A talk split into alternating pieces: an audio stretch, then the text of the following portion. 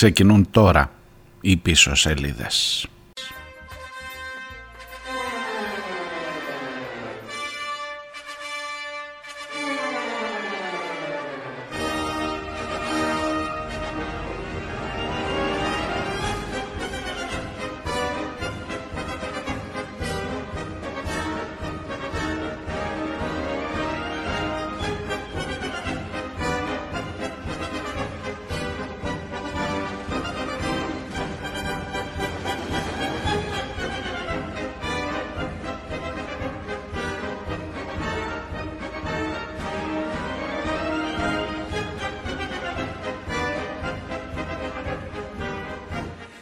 Γεια σας, καλή εβδομάδα, καλώς ήρθατε. Ξεκινάει η παράσταση, σηκώθηκε η αυλαία, στήθηκε η τέντα και μπαίνουν τα λιοντάρια μέσα.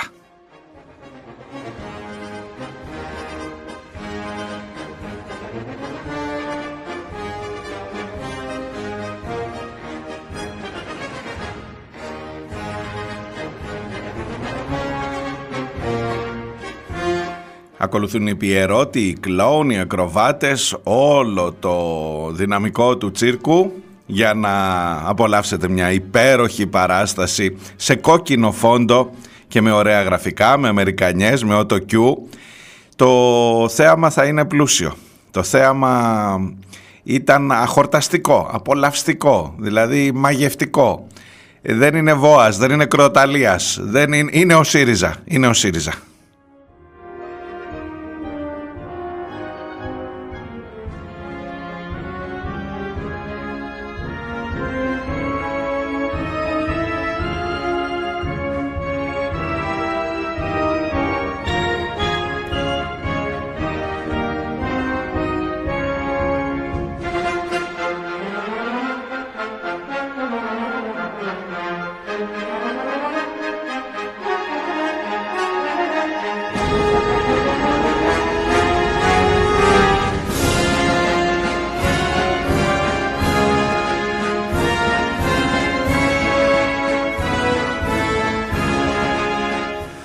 Αυτό εδώ το μουσικό ε, θέμα που έχει καθιερωθεί ως ε, θέμα τον ε, τσίρκο είναι του Τζούλιος Φούσιτς, αν το λέω σωστά, τσέχος συνθέτης 1872 με 1916 ήταν λέει ένας ε, συνθέτης τσέχος που έγραψε, έγινε γνωστός κυρίως για τα θέματα τα οποία προσέφερε στους ε, στρατιωτικούς, στις, στις στρατιωτικές μπάντες. Αυτό δε το συγκεκριμένο ονομάζεται η είσοδος των μονομάχων, The Entrance of Gladiators.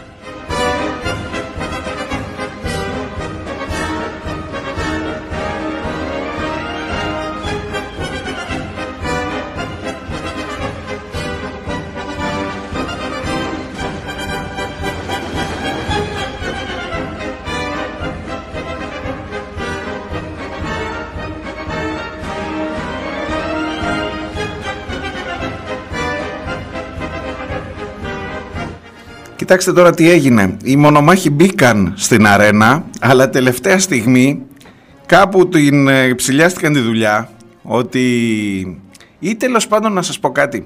Δεν είμαι ο καταλληλότερος άνθρωπος να σας ε, περιγράψω με έτσι αντικειμενικότητα, αμεροληψία και ψυχραιμία πάνω απ' όλα το πόσο φτηνή μπορεί να γίνει μια διαδικασία ε, σε ένα κόμμα της αριστεράς. Εκεί είναι, εκεί είναι το αγκάθι. Σας το έχω πει πολλές φορές, ότι όλα αυτά γίνονται στο όνομα της αριστεράς και της αριστεροσύνης. Το αριστερόμετρο είναι ένα πάρα πολύ χρήσιμο όργανο. Είναι ένα πάρα πολύ χρήσιμο όργανο. Ειδικά για τέτοιες περιπτώσεις. Να κάθεσαι κάπου εκεί ψηλά στα ορεινά να μην χειροκροτήσει. Άσε που αν δεν χειροκροτήσει, μπορεί να στην πει ο Κασελάκης. Γιατί δεν χειροκροτάτε και έχουν δεμένα τα χέρια, έλεγε για τους μπροστινούς εκεί. Τι να σου πω τώρα, αν έχεις χάσει όλο το Σαββατοκύριακο αυτό το πανηγύρι, είναι σαν να έρθει το τσίρκο στην πόλη σου και εσύ να μην πήγες για ένα Σαββατοκύριακο και να ακούς μετά από τους άλλους πόσο ωραία ήταν, ακροβάτες, λιοντάρια, χαμόσαν και τώρα τα ζώα το έχουν καταρ... τα έχουν καταργήσει από τα, από τα τσίρκο. Πιο εύκολα να βάλεις όλους αυτούς, καλά θα περνούσανε και δεν θα έχεις και ζητήματα με, με τα θέματα της προστασίας των ζώων. Μια χαρά, μια χαρά. Η παράσταση ήταν φοβερή.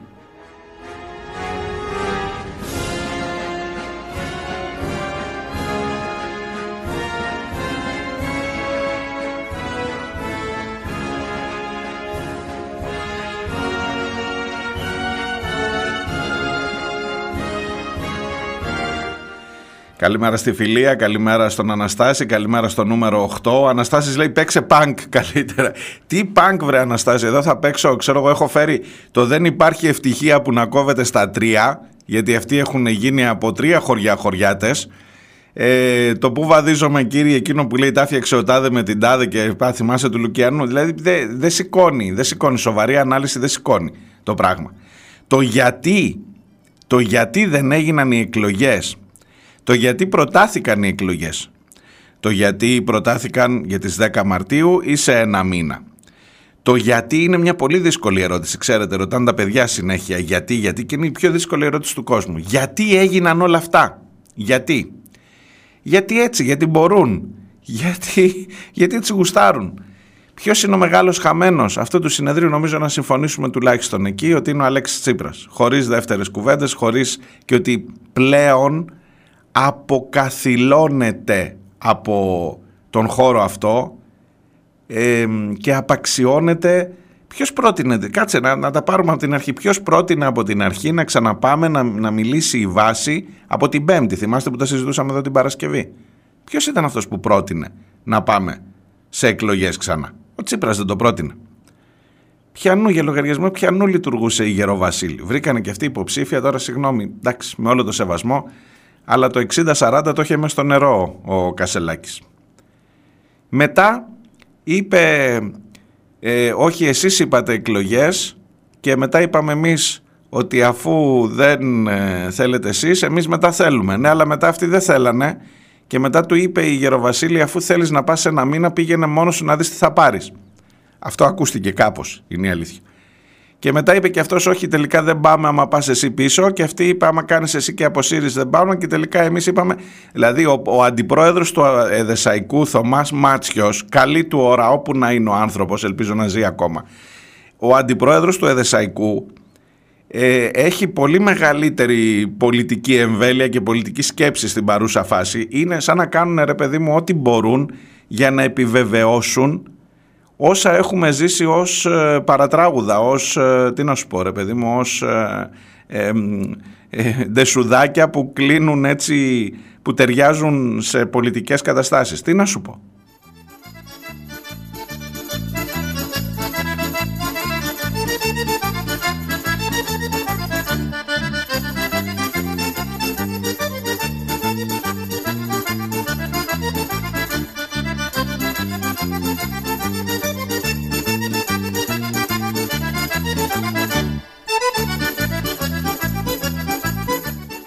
Μου πεις δεν έχεις τίποτα άλλο να συζητήσεις σήμερα, Δευτέρα, 26 ο Φλεβάρης. Όλο με το ΣΥΡΙΖΑ θα ασχολούμαστε. Φτάνει πια. Δηλαδή, άστους, άστους.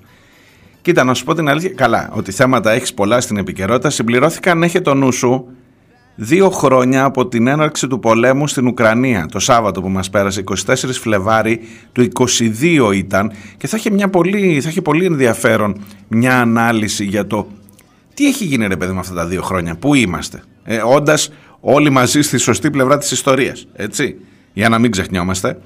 Ε, και σίγουρα μέσα στις επόμενες ημέρες, ίσως αυτό να μπορεί να μας απασχολήσει λίγο, για να δεις τελικά για το ποιος κρατήστε μόνος σαν τίτλο, έτσι αν θέλετε μια θέση, ποιος είναι ο μεγάλος χαμένος αυτού του πολέμου μεταξύ Ρωσίας και Ουκρανίας. Έλα, ποιος; Η Ευρώπη. Τέλος, εσύ και εγώ. Ο μεγάλος χαμένος αυτός που θα γονατίσει κυριολεκτικά δεν είναι ούτε η Ουκρανία, ούτε η Ρωσία σε καμιά περίπτωση, μην το φανταστείς, τις αγορές της τις έχει φτιάξει μια χαρά από την άλλη πλευρά. Ποιος θα την πληρώνει, ποιος την πληρώνει ήδη την ιστορία αυτή, μάντεψε. Μάντεψε για ποιον χτυπάει η καμπάνα. Και να σου πω έρχονται και ευρωεκλογές και να θυμάσαι ότι η Ούρσουλα πήγε, πήρε τη μελώνη αγκαλιά και πήρε και τον Καναδό πρωθυπουργό και πήγανε στο Κίεβο για να γιορτάσουν τα δύο χρόνια του πολέμου. Άσε τώρα που σου λέω, άσε που σου λέω και θα δεις ότι έτσι όπως θα είναι οι συσχετισμοί στις ευρωεκλογές πάλι την Ούρσουλα θα έχεις, πρόεδρο της Ευρωπαϊκής Επιτροπής.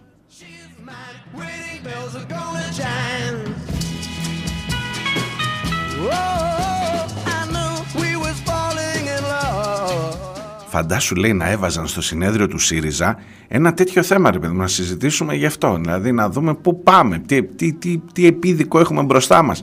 Η Ευρώπη μπροστά στις ευρωεκλογές, το θέμα της ειρήνης, του πολέμου, με ποια σωστή πλευρά της ιστορίας θα είμαστε Ε, να σου πω κάτι, από μία, επειδή μπορεί να καταλήξεις τελικά στο ναι στα F-35, ναι στα Ραφάλ, ναι στους εξοπλισμούς, ναι σε όλα, καλύτερα να πλακώνεσαι για πρόεδρο. Είναι πιο βολικό, έχει και πιο πολύ θέαμα ρε παιδί μου, είναι η αλήθεια. Ε, το τσίρκο, δηλαδή φαντάσου τώρα ανέβει ένας στο τσίρκο και να κάνει ξέρω εγώ ότι περπατάει πάνω σε μία δοκό και να μην πέφτει. Ωραία, μια χαρά. Συγκρίνεται με να τον βάλεις να πετάει από πάνω εκεί μου κάνουν τα ακροβατικά τα περίεργα και πιάνει την ψυχή σου. Να πεις όχι θα πέσει τώρα να... Λοιπόν, το θέαμα μετράει πάντα. Μετράει παιδιά, μην το συζητάτε. Ειδικά αν έχεις καλούς κλόουν να διασκεδάζουν το κοινό στα ενδιάμεσα.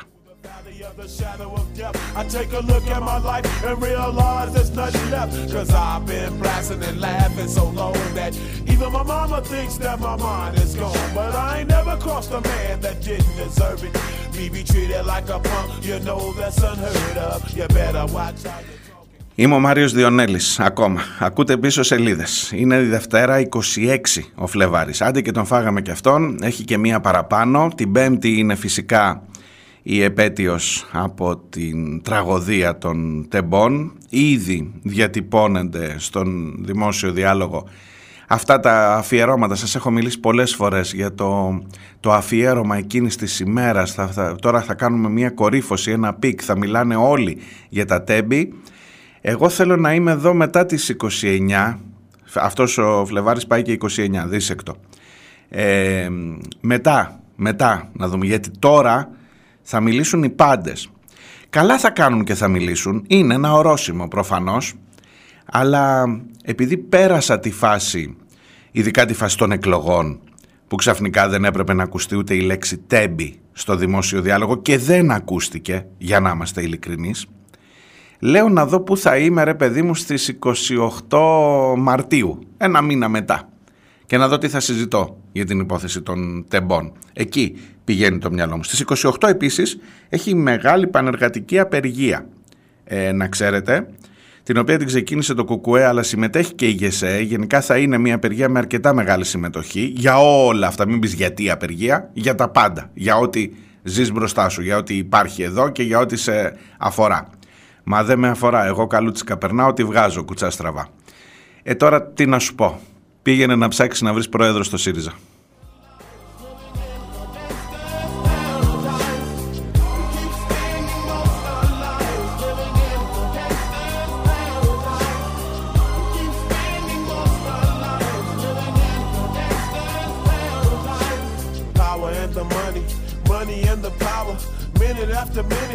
Hour after hour.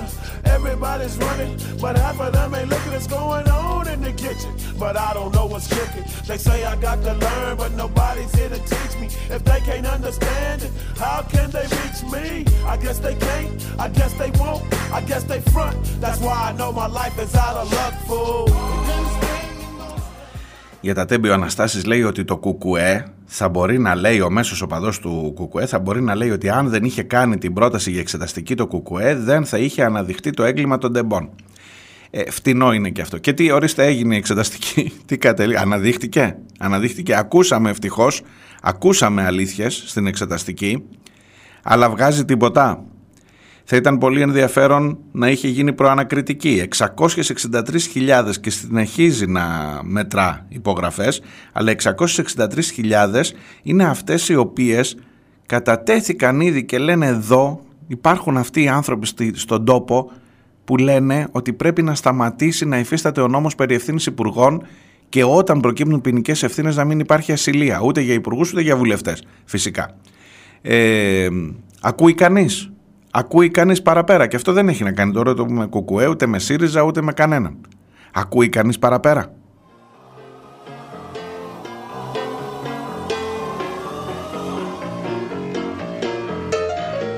Hey you, I heard you want a party. The world is feeling upside down, but now my feet can touch the ground.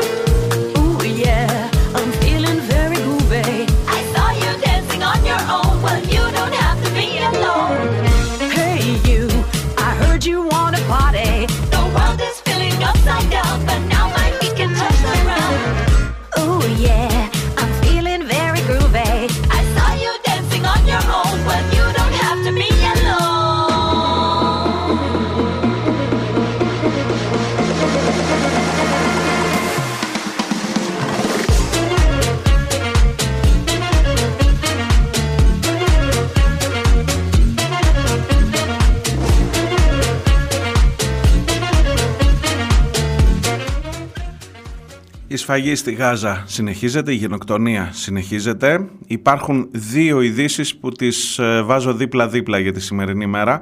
Η μία είναι ότι με την παρέμβαση του Κατάρ και με την συμφωνία ή εν πάση περιπτώσει την μισή συμφωνία των Ηνωμένων Πολιτειών και τις διπλωματικές οδούς που έχουν ενεργοποιηθεί το τελευταίο διάστημα αφού πέρασαν τους 30.000 οι νεκροί. Ναι, οι διπλωματικές οδοί θέλουν λίγο αίμα για να ενεργοποιηθούν. Πώς βάζεις λάδι στη μηχανή, έτσι γίνεται. Είμαστε κοντά σε μία κάποιου είδους, πρέπει να πω πολλές λέξεις, για να μην σου αφήσω πραγματικές ελπίδες ή για να μην σε κάνω να ε, εθεροβατείς με κάποιο τρόπο ότι θα έρθει η ειρήνη. Ίσως με κάποια δεδομένα και εφόσον και αν και, και, και, και όποτε μπορεί να, να τα φεγγάρια να είναι διαφορετικά, να είμαστε κοντά σε μία έστω μερική εκεχηρία και κατάπαυση του πυρός. Το είπα όσο πιο περιγραφικά μπορούσα. Υπάρχει πάντως στο τραπέζι μία διαδικασία συνεννόησης στην οποία κρατήστε τη συμμετέχουν και οι Ηνωμένες Πολιτείες. Αυτό θα μπορούσε ως ένα βαθμό να ειδωθεί και ως θετικό. Ξέρω εγώ, παίζει και ρόλο, πρόσεξε να δεις, η ζυγαριά με τα νεκρά παιδιά στην ε, Παλαιστίνη έχει από την άλλη μεριά, για να ισοφαρίσει λίγο, όχι τα, το περί δικαίου αίσθημα ή εν πάση περιπτώσει τον ανθρωπισμό μας κλπ. Έχει ότι πάμε σε εκλογές το Νοέμβριο στις Ηνωμένες Πολιτείες. Θα μπει μέχρι τον Νοέμβριο θα τους αφήσει να σκοτώνονται; Αλλά πηγαίνοντας στις εκλογές μπορεί αυτό, μπορεί η κατάσταση στην Παλαιστίνη να παίξει ένα ρόλο για την έκβαση της εκλογικής μάχης στις Ηνωμένες Πολιτείες, η οποία είναι σε 9 μήνες από τώρα, αλλά που πηγαίνοντας, βαδίζοντας προς τα εκεί μπορεί να επηρεάσει τα πράγματα. Εκεί έχεις φτάσει να υποστηρίζεις τις ζωές των παιδιών με το βλέμμα σου σε μια εκλογική μάχη για το πώς θα μας συμφέρει να είναι σε ποια, σε, σε, ποια, σε, ποια, σε ποια βαθμίδα να έχει φτάσει. Πόσο να έχει βαρύνει η πλευρά των νεκρών μέχρι τότε.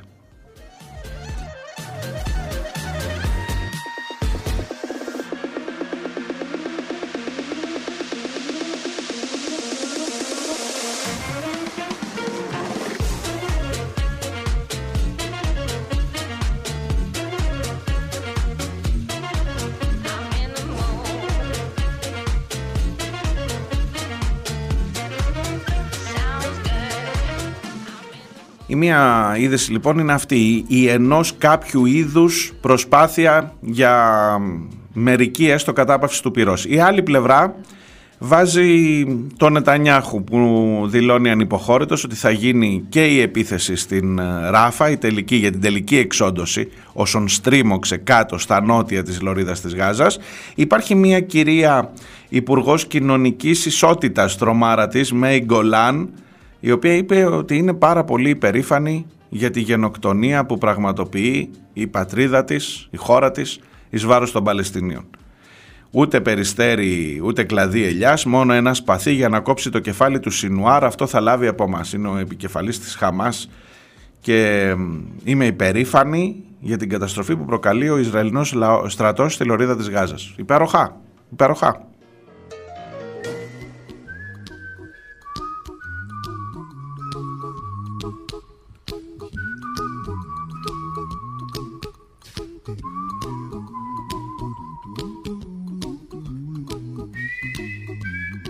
Εδώ έρχεται ως τραγική ηρωνία ο Bob Marley με το Don't Worry, Be Happy. Ένα, ένα κλαδάκι, όχι ελιάς αυτά που λέει η κυρία αυτή, ένα κλαδάκι να κρατηθείς πριν βουτήξεις εντελώς στο μίσος. Σας έχω μιλήσει πολλές φορές για το μίσος εναντίον του, του κράτους του Ισραήλ, όχι του λαού του Ισραήλ. Ένα κλαδάκι για να κρατηθείς, να μην βουτήξεις αυτό το μίσος. Είναι χιλιάδες ανθρώπων που βρέθηκαν το Σάββατο στα, σε διαδηλώσεις σε, όλες τις, σε πολλές πόλεις του Ισραήλ. Κατηγορώντας ευθέως τον Νετανιάχου, ζητώντας του να σταματήσει ο πόλεμος, θεωρώντας τον υπεύθυνο για τους αγνοούμενους και για τους ομήρους που ακόμα κρατά η Χαμάς στα χέρια της και ζητώντας το αυτονόητο, το να σταματήσει ο πόλεμος. Ε, ότι υπάρχουν αυτές οι φωνές μπορούν να με κάνουν να σκεφτώ ότι σταμάτα, μην, μην εισχωρήσεις στο μίσος. Ακούω για παράδειγμα, επειδή έρχεται και εδώ και μας αφορά στο, στην ωραία, την υπέροχη, την Ευρώπη μας, την Ήπειρό μας, η Eurovision που είναι το μεγάλο πανηγύρι, η γιορτή της μουσικής, του πολιτισμού, της ανταλλαγής ιδεών, της ανταλλαγής ακουσμάτων, χρωμάτων, αρωμάτων μέσα στην Ευρώπη, ότι κινδυνεύει λέει να αποκλειστεί τελικά το Ισραήλ, γιατί εντάξει, άκου τώρα να δεις τι έχουμε πάθει. Είπαμε ότι δεν, δεν πειράζει, δεν, δεν, υπάρχει, δεν τρέχει κάστανο να έχετε σφάξει 30.000 ανθρώπους, ελάτε να τραγουδήσετε στη Eurovision, αλλά ήρθαν και αυτοί με ένα τραγούδι που μιλάει για την 7η Οκτωβρίου και τα χώνει στη Χαμάς με το τραγούδι στη Eurovision. Ε, και κάπου εκεί καταλαβαίνεις ότι όσο δουλοπρεπής να, και να είσαι, όσο ρεζίλη να είσαι διατεθειμένος να γίνεις, κάπου υπάρχει και ένα όριο. Και λέει η EBU, παιδιά με αυτό το τραγούδι δεν. Και τώρα μας απειλεί και όλα στο Ισραήλ, άμα δεν δεχτείτε το τραγούδι μας που μιλάει για τη Χαμάς, δεν θα έρθουμε στη Eurovision. Να και αν έρθετε, συγγνώμη τώρα, είναι και πρωί, απομακρύνονται τα παιδιά. Ποτέ μισώσετε. Δηλαδή κάπου από ένα σημείο και μετά, δηλαδή, εντάξει παρεκτρέπομαι το ξέρω. Ε, διάλειμμα, σας έχω πει για τα διαλύματα που είναι λυτρωτικά εκεί την ώρα που φουντώνεις, τσουπ, φτάνει το μισάωρο περίπου και λες πάμε πιο μια γουλιά καφέ και έρχομαι σε λιγάκι, μη φύγετε. friend, and that will bring everybody down. So don't worry, be happy. Don't worry, be happy now.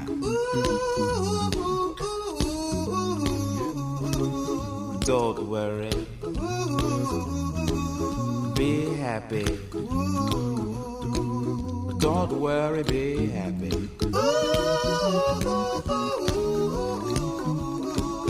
Don't worry. Be happy. Don't worry, be happy. Don't worry. Don't worry. Don't do it. Be happy. Put a smile on your face. Don't bring everybody down like this. Don't worry. It will soon pass, whatever it is. Don't worry. When you put your arms around me, I get fever that's so hard to bear. You give me fever. Για να ξεκινήσουμε με Fever αυτή την ε, δεύτερη ώρα, το, δεύτερο μέρος της εκπομπής. Ε, μισό λεπτό. Κρατώ τις σημειώσεις σας για τον ΣΥΡΙΖΑ. Θα τις βάλω μέσα στην εκπομπή σήμερα. Ξέρω ότι πάντα διαμαρτύρεστε και με το δίκιο σας όταν ε, ε βάζω πολύ ΣΥΡΙΖΑ στην εκπομπή αυτή. Τώρα δεν πρέπει να με κακολογήσετε γιατί είναι το θέμα του Σαββατοκύριακου. Δεν, σαν να μην υπήρξε τίποτε άλλο μπροστά μας. Όχι ότι δεν υπάρχουν άλλες ειδήσεις, προφανώς. Αλλά όταν έχεις να αντιμετωπίσεις και τέτοιου είδους κατάντια, δεν ξέρω ρε παιδί μου με ποιο είδους, με, με, ποια λόγια μπορείς να, να εκφραστείς. Αν έχεις καταλάβει, ξέρεις καμιά φορά δεν είναι όλα τα θέματα για όλους και εγώ σας ομολογώ ότι αρχίζω να το χάνω λίγο σε αυτό. Δηλαδή, σου λένε ρε παιδί μου, μπορείς να κάνεις μια ανάλυση τώρα για τη γεωστρατηγική σημασία και την, ε, τον, ε, τη, την στρατηγική θέση των, της Κίνας με βάση την ε, Ρωσία που θα... Αυτό, κάτι έτσι να, να πας σε, μια οικονομία. Όχι, όχι, όχι. γιατί πρέπει να ξέρεις ε, πολιτική, πρέπει να ξέρεις οικονομία, πρέπει να ξέρεις ιστορία, πρέπει να ξέρεις πολλά πράγματα και γι' αυτό τι κάνεις συνήθως, παίρνεις ένα τηλέφωνο και λες θέλεις να κάνουμε μια συζήτηση, γι' αυτό έχω να ρωτήσω 10 πράγματα σε κάποιον που ξέρει τα πράγματα καλύτερα. Εδώ τώρα στο ΣΥΡΙΖΑ είσαι σε εκείνο ακριβώς το σημείο που ενώ νομίζεις ότι καταλαβαίνεις τι στο καλό γίνεται, κάποια στιγμή χάνεις τη γη κάτω από τα πόδια σου. Και ως δημοσιογράφος, αλήθεια σου λέω. Δηλαδή χρειάζεται τώρα να ξέρεις ψυχολογία, ε, ψυχολογία του όχλου και, και της μάζας και του, του πώς ακριβώς ε, πρέπει να κατανοήσεις τις δυνάμεις, τις ετερόκλητες δυνάμεις που έρχονται μέσα σε ένα συνέδριο για να φωνάξουν, για να γιουχάρουν, κάποιοι να κάθονται με σταυρωμένα τα χέρια μπροστά και να λέει ο πρόεδρος να δείτε τους αυτούς εδώ που δεν με χειροκροτούν και να προσπαθήσεις να αντιληφθείς πού είναι, πού στο καλό είναι κρυμμένη η πολιτική και η αντιπολίτευση που περιμένεις να κάνει εκεί μέσα στα, στα κλειδώματα του ταεκβοντό. Τι να σου πω, ειλικρινά δεν ε, σταματάει η κανόνα. Μόνο στην πλάκα μπορώ να το ρίξω. Ή τουλάχιστον αυτό να περιμένετε από μένα. Σκέφτηκα πολύ σήμερα να βγάλουμε να μιλήσουμε, ξέρω εγώ με ποιον, με τις αντιμαχόμενες πλευρές. Πλάκα μου κάνεις, πλάκα μου κάνεις. Να σου πούνε τι. Ότι εμείς λέγαμε να κάνετε εκλογές αλλά εσείς δεν θέλατε και τελικά εσείς μετά είπατε και εμείς δεν αυτό. Ε, δεν σαϊκός. Καλύτερα να βάλω το μάτσιο, τον έχω φέρει. Καλύτερα να τον βάλω, πιο καλά θα τα εξηγήσει. Για το γιατί προτάθηκαν, γιατί πήγαιναν να γίνουν και για το γιατί δεν έγιναν τελικά οι εκλογές.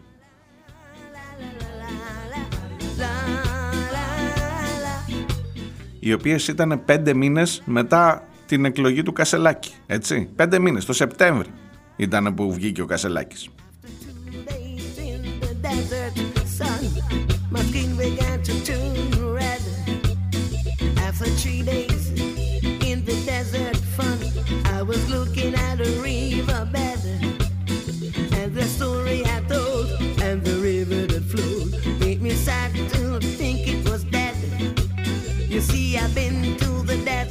Καλύτερα μόνο να ασχοληθώ με πιο σοβαρά πράγματα. Έχετε δίκιο και βλέπω τα μηνύματα που μου στέλνετε. Η Χρυσούλα με διορθώνει για τον αριθμό των υπογραφών. Μισό λεπτό να εξηγηθούμε. Ε, για την ιστορία των... Ε, για, για την ιστορία που έχει να κάνει με την κατάργηση του νόμου περί ευθύνης υπουργών και την κατάργηση της ασυλίας των βουλευτών όταν προκύπτουν ποινικά αδικήματα. Με αυτό, σε αυτό το ζήτημα συζητάμε. Οι υπογραφές αυτή τη στιγμή, τώρα μάλλον το κοίταξε η Χρυσούλα, είναι 745.594. 745.594.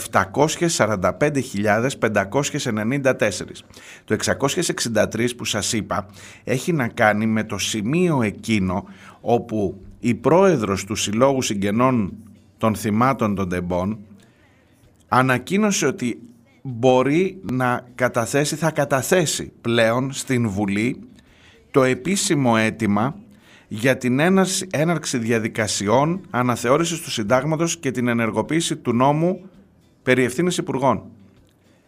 Υπάρχει μέσα στο συγκεκριμένο, υπάρχει στο σύνταγμα που λέει στο άρθρο 73 παράγραφος 6 του συντάγματος λέει ότι με την υπογραφή 500.000 πολιτών που έχουν δικαίωμα ψήφου μπορούν να κατατίθενται έως δύο ανακοινοβουλευτική περίοδο προτάσεις νόμων στη Βουλή. Προσέξτε το προτάσεις νόμων και το εξηγεί σε λίγο ο Αναστάσης εδώ στα μηνύματά του. Ανα ε, στη Βουλή ώστε να παραπεμφθούν με απόφαση του Προέδρου της Βουλής παραπέμπονται στην Οικία Κοινοβουλευτική Επιτροπή προς επεξεργασία και εν συνεχεία εισάγονται υποχρεωτικά προς συζήτηση και ψήφιση στην Ολομέλεια του σώματος. Οι προτάσεις νόμου του προηγουμένου εδαφείου δεν μπορεί να αφορούν θέματα δημοσιονομικά, εξωτερικής πολιτικής και εθνικής άμυνας. Δεν είμαστε σε αυτή την κατηγορία. Νόμος ορίζει τους όρους και τις προϋποθέσεις εφαρμογής της παρούσας παραγράφου.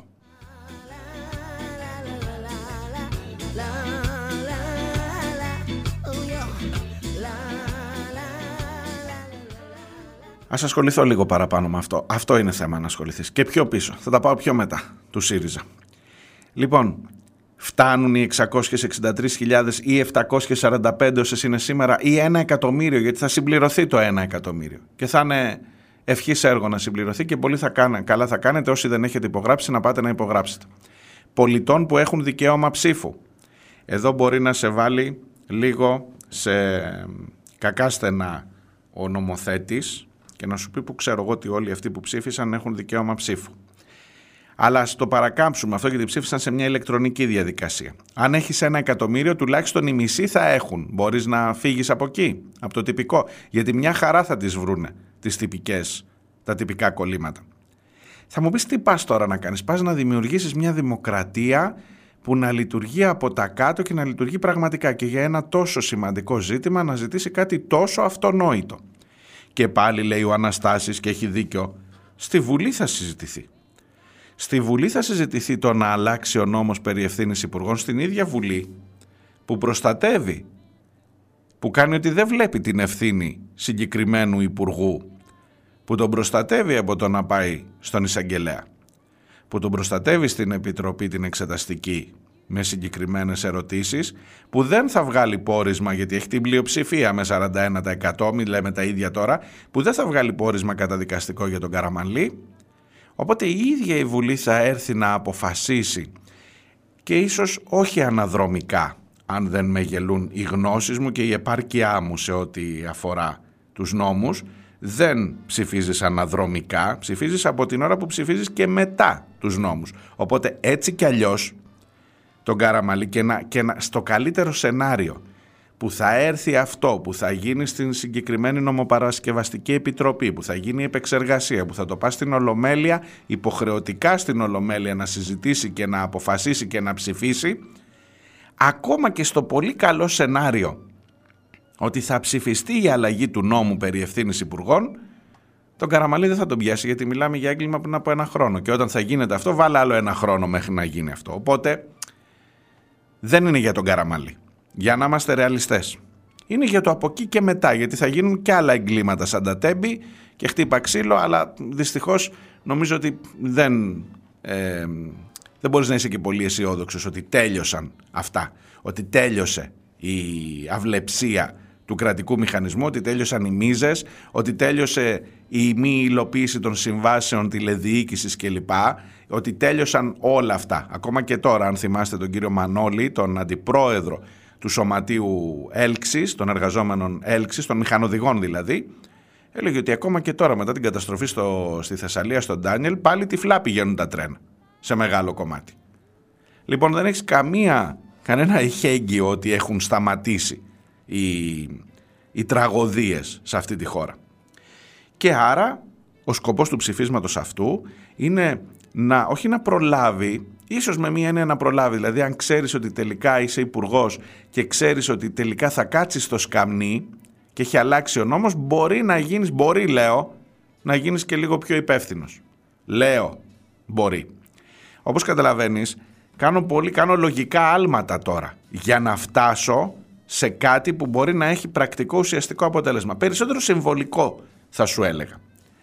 Γιατί ακόμα και αν δεν πιάνει τον Καραμανλή, το να έχει ψηφιστεί ένας τέτοιος νόμος θα είναι στη συνείδηση, ήδη είναι στη συνείδηση των πολιτών υπόδικος, εκτός από τους πολίτες της ΣΕΡΕΣ που τον έκαναν βουλευτή.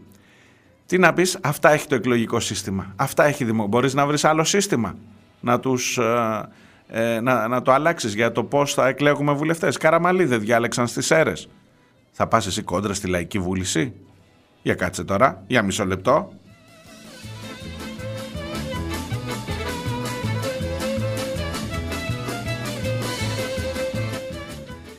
Καλημέρα, Αντώνη. Στην αρχαία Ολυμπία δεν υπάρχει η παραμικρή αμφιβολία ότι η Εξεταστική Επιτροπή για τη Διερεύνηση των Αιτιών του Εγκλήματος των Τεμπών, από συστάσεώς της, ήταν προορισμένη να βυθίσει στο σκοτάδι και τη συγκάλυψη οτιδήποτε θα μπορούσε να αποβεί εις βάρος της κυβέρνησης και των μελών της. Άλλωστε, η επιλογή του προσώπου του Δημήτρη Μαρκόπουλου ως Προέδρου της Επιτροπής προειδέαζε για του λόγου το αληθές. Ο οποίος δυστυχώς σε όλη τη διάρκεια των συνεδριάσεων εμφανίστηκε προκλητικός, αγενής και πολύ κατώτερο των περιστάσεων μιας τόσο σοβαρής υπόθεσης. Πάντως, εντύπωση προξένησε η καθυστερημένη αποχώρηση της αντιπολίτευσης από την Επιτροπή. Δηλαδή, τι περίμεναν, να βγάλει ο κόρακας στο μάτι άλλου κόρακα; Άσε που είναι και μανούλες στα στημένα.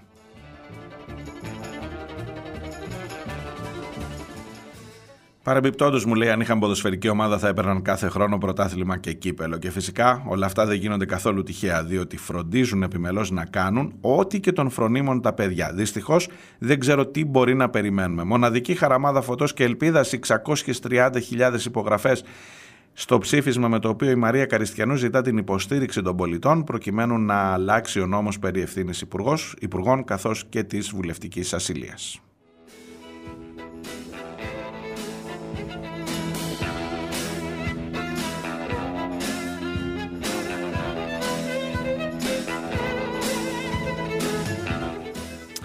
Η Νούλη στα μηνύματά της, καλημέρα Νούλη, καλημέρα και στους υπόλοιπους στο chat που δεν σας είπα πριν. Να διευκρινίσουμε ότι και 2 εκατομμύρια υπογραφές να κατατεθούν. Αυτό θα είναι το εισιτήριο για την είσοδο του θέματος στη Βουλή. Δεν σημαίνει ότι θα γίνει νόμος του κράτους αυτόματα. Πάλι χρειάζεται ψηφοφορία. Δυστυχώς. Επίσης, στον μέσο οπαδό του Κουκουέ, τι θα πούμε εμείς. Καλύτερα να μην γινόταν τίποτα. Καλύτερα να μην άκουγε όλη η Ελλάδα την κυρία Καριστιανού. Καλύτερα να μην έβγαιναν τόσες αλήθειες στην επιφάνεια, αφού προανακριτική δεν μπορούσε να γίνει πάλι λόγω πλειοψηφίας.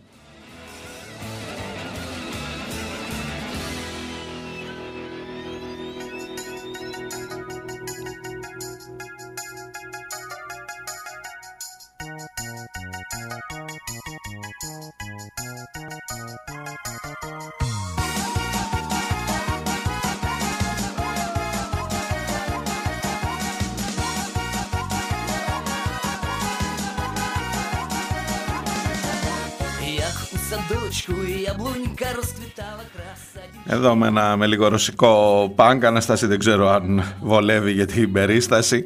Ε, ο Στάθης μου γράφει καλημέρα και στο Στάθη μεγάλη χαμένη των πολέμων είναι η λαοί. Ο πόλεμος της Ουκρανίας δεν θα σταματήσει αν δεν υπάρξει σοβαρή κόποση από πλευράς Ρωσίας. Μπορεί να κλείσει ακόμα μία δεκαετία. Ε, ξέρεις Στάθη δεν είναι το ζήτημα. Η, η Ρωσία δεν θα κουραστεί. Ούτε ο Πούτιν θα κουραστεί.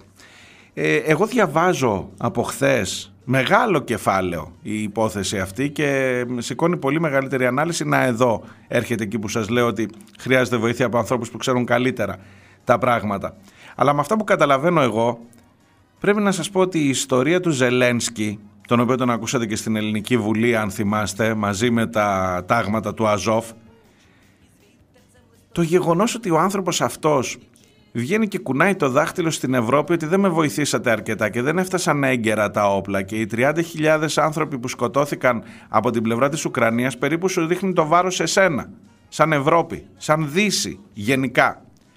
Καλός από μία πλευρά, δίκιο έχει. Ποιος τον έβαλε να κάνει το κακό σκυλί και ποιος τον έβαλε να πάει να μπει στο ΝΑΤΟ και ποιος ήταν αυτός που τον έκανε υποχείριό του η Δύση και μετά τον εγκατέλειψαν.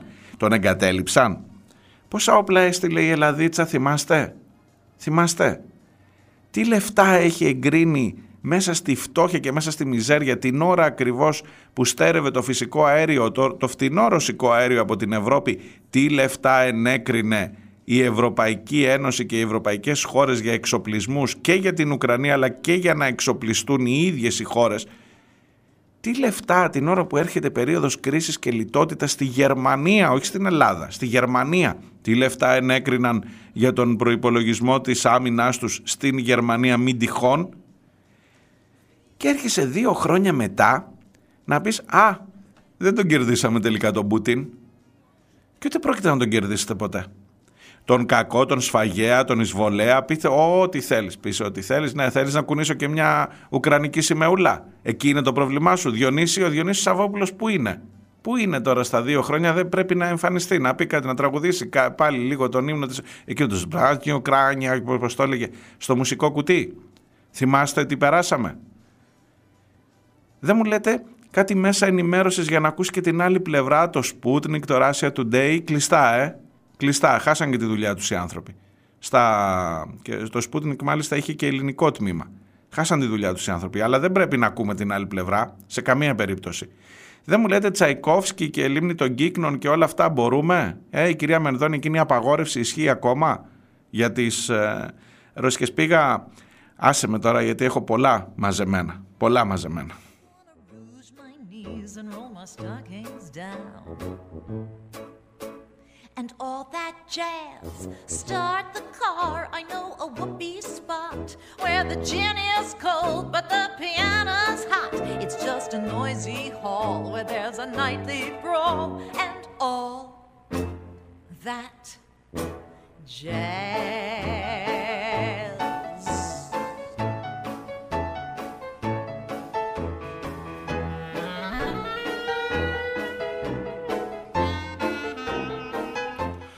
Πηγαίνω έρχομαι από τον πόλεμο της Ουκρανίας στο θέμα των τεμπών ανάλογος και με τα δικά σας τα μηνύματα. Προσπαθώ να αποφύγω όσο μπορώ, να πάει πιο αργά, να πάει στη δεύτερη ώρα τα, τα του ΣΥΡΙΖΑ.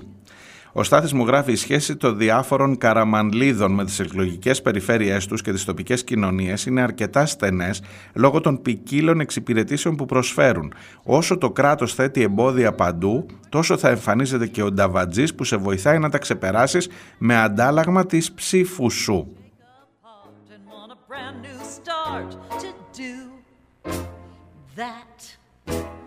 and all that jazz. Hacha!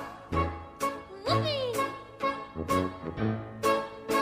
And all that jazz.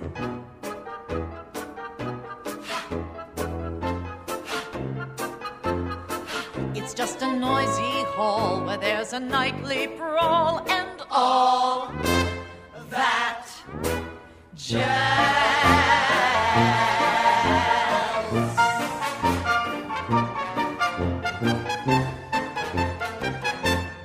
Listen, uh, your husband ain't home, is he? No, her husband is not. Έχει σήμερα στην εφημερίδα των συντακτών δήλωση του Στέφανου Κασελάκη. Να ξέρετε, να την αναζητήσετε. Για να δείτε ότι σας διαβάζω μόνο μία έτσι... Η επόμενη μέρα του τέταρτου συνεδρίου του ΣΥΡΙΖΑ Προοδευτική Συμμαχία είναι μια μέρα ελπίδας και δράσης. Το συνέδριο έδωσε μια σαφή εντολή μετασχηματισμού του κόμματος. Εντάξει. Μόνο αυτό σας λέω έτσι. Να, να, να, ένα χωρατό ρε παιδί μου να ευθυμίσουμε λίγο.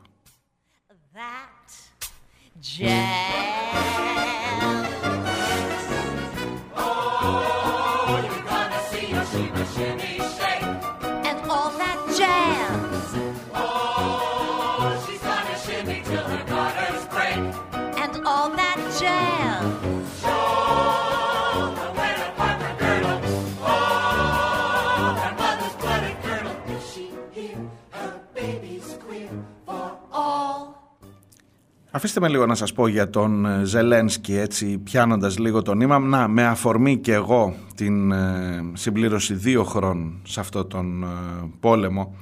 Ε, ζητά κι άλλη βοήθεια ο Ζελένσκι.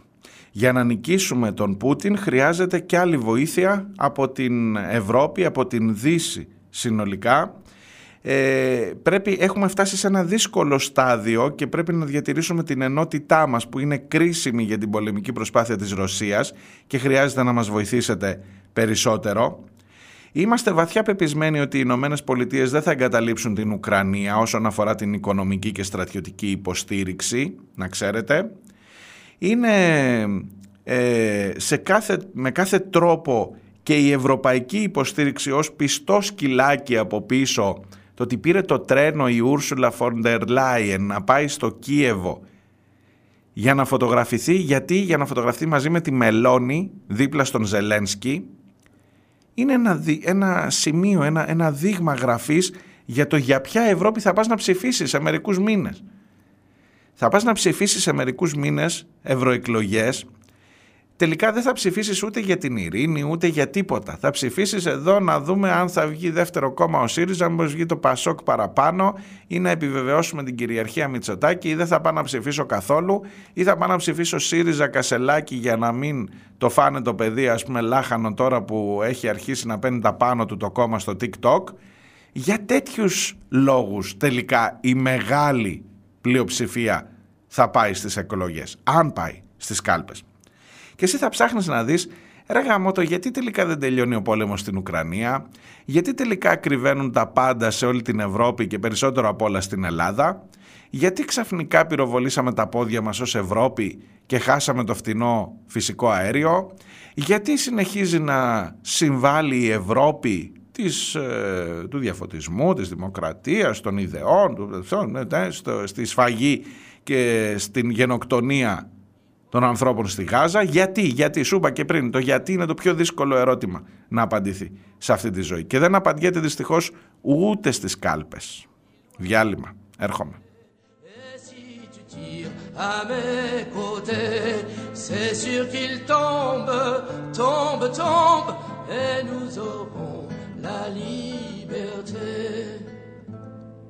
Petit, ça fait déjà longtemps que je m'y écorche les mains. je me dis de temps en temps que je me suis battu pour rien. Il est toujours si grand, si lourd, la force vient à me manquer. Je me demande si un jour nous aurons bien la liberté. Mais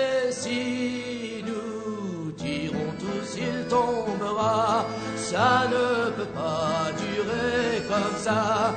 Il faut qu'il tombe, tombe, tombe. Vois-tu comme il penche déjà Si je tire fort, il doit bouger. Et si tu tires à mes côtés, c'est sûr qu'il tombe, tombe, tombe. Et nous aurons la liberté.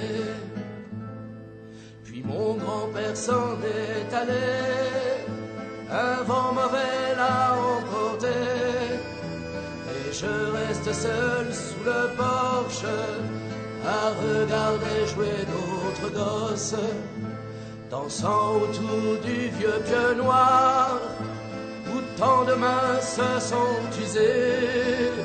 Ils chantent des chansons d'espoir qui parlent de la liberté.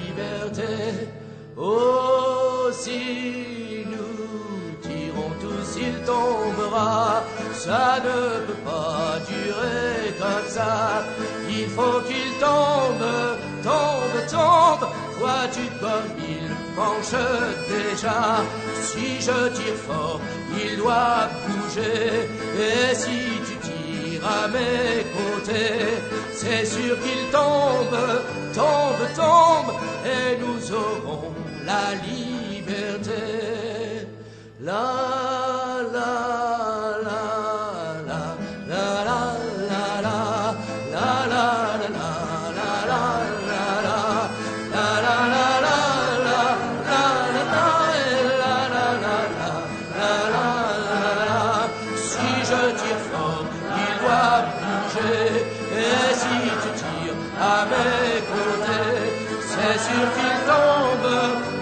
tombe, tombe, et nous aurons la liberté. Ακούτε πίσω σελίδα. Είμαι ο Μάριος Διονέλης. Μπαίνουμε στη δεύτερη ώρα εκπομπής. Είναι Δευτέρα και 26 ο Φλεβάρης. Καλή εβδομάδα σε όλους. Πίσω σελίδα.gr το site της εκπομπής. Εκεί συναντιόμαστε.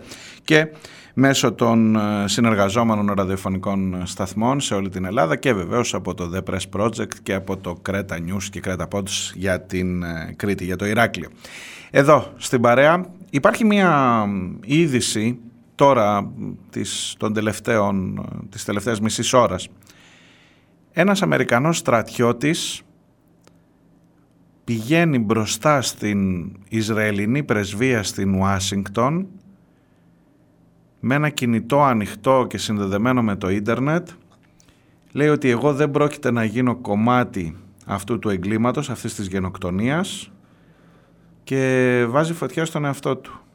Και τελικά κατέληξε το, στην αρχή μεταφέρει η πρώτη είδηση έλεγε ότι μεταφέρθηκε με σοβαρότατα εγκάβματα. Τελικά ε, ο άνθρωπος ε, έφυγε από τη ζωή με αυτόν τον τρόπο. 25 χρονών Άρον Μπούσνελ. Το Άρον κάτι σημαίνει μάλλον για εβραϊκή καταγωγή αν καταλαβαίνω καλά. Αυτό θα κάνει ακόμα πιο μεγάλο τον συμβολισμό αν είναι εβραϊκή η καταγωγή του ε, και η φωτογραφία και το βίντεο που υπάρχει είναι συγκλονιστικά. Ε, η... Δεν θα γίνω συνεργός σε μια γενοκτονία. Είμαι ενεργός τέλεχος της πολεμικής αεροπορίας των Ηνωμένων Πολιτειών. Δεν πρόκειται πλέον να είμαι συνεργός σε γενοκτονία. Πρόκειται να εμπλακώ σε μια ακραία διαμαρτυρία αλλά σε σύγκριση με αυτά που βιώνουν οι άνθρωποι στην Παλαιστίνη στα χέρια των απικιοκρατών δεν είναι καθόλου ακραία. Αυτό έχω αποφασίσει, αυτό έχει αποφασίσει η άρχουσα τάξη μας ότι είναι φυσιολογικό.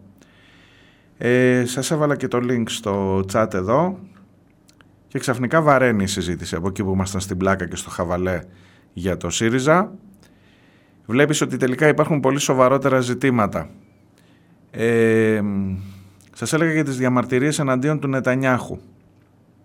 Τώρα με αυτόν τον τραγικό τρόπο έρχεται μπροστά σου ξανά το ζήτημα τις τραγωδίες και λέει αλήθεια ο άνθρωπος αυτός. Θα μου πεις τώρα τι, θα, θα, θα επικροτήσεις την, σε ζωντανή μετάδοση αυτοκτονία του. Αλλά λέει αλήθεια ο άνθρωπος αυτός ότι αυτό που βλέπεις, αυτό το τραγικό, αυτή η τραγική εικόνα που θα σου προσφέρω, σε εισαγωγικά το προσφέρω, δεν είναι τίποτα σε σύγκριση με όσα βιώνουν οι άνθρωποι στην Παλαιστίνη.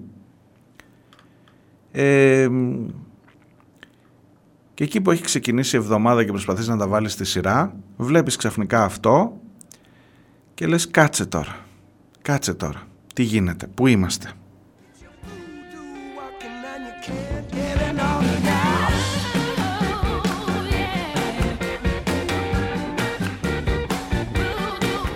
Θα συνεχίσει η ζωή μας, θα συνεχίσει η εκπομπή αυτή και η ζωή μας συνολικότερα και με αυτό ή παρά και αυτό. Ναι, θα συνεχίσει κανονικά γιατί μάθαμε, μάθαμε όλα να τα περνάμε λιγάκι έτσι και να πηγαίνουμε. Πάμε στο επόμενο θέμα. Πάμε στο επόμενο θέμα. Χρειάζεται λίγο καμιά φορά να σταθείς, να σκεφτείς λίγο, να δεις που είσαι ρε παιδί μου. Αλλάζει τίποτα; Πηγαίνεις λίγο παρακάτω; Βάζεις λίγο σε κίνηση το μυαλό σου έστω, την, την, την, την, τον δυναμισμό σου, τις δυνάμεις που έχεις για να αντισταθείς για οτιδήποτε;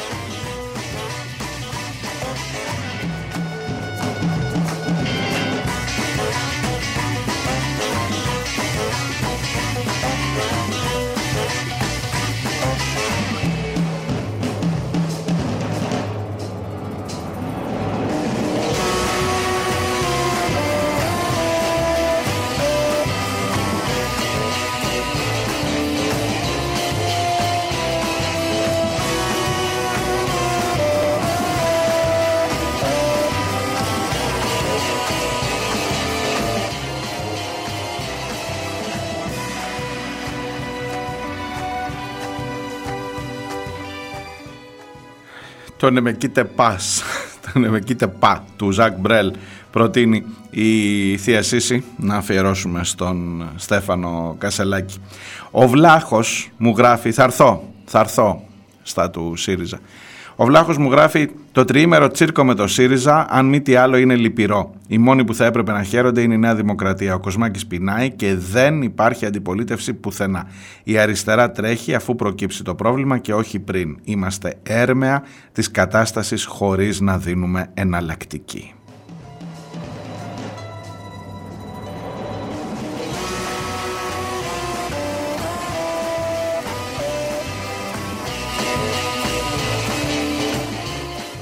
Ο νούμερο 8 συμφωνεί με τον Βλάχο. Η αριστερά έχει πάψει να έχει όραμα, έχει πάψει να σκέφτεται πάνω στον κόσμο που θέλει να φτιάξει. Το μόνο που κάνει είναι να τρέχει αφού προκύψει το πρόβλημα και πάλι όχι ενοποιημένη.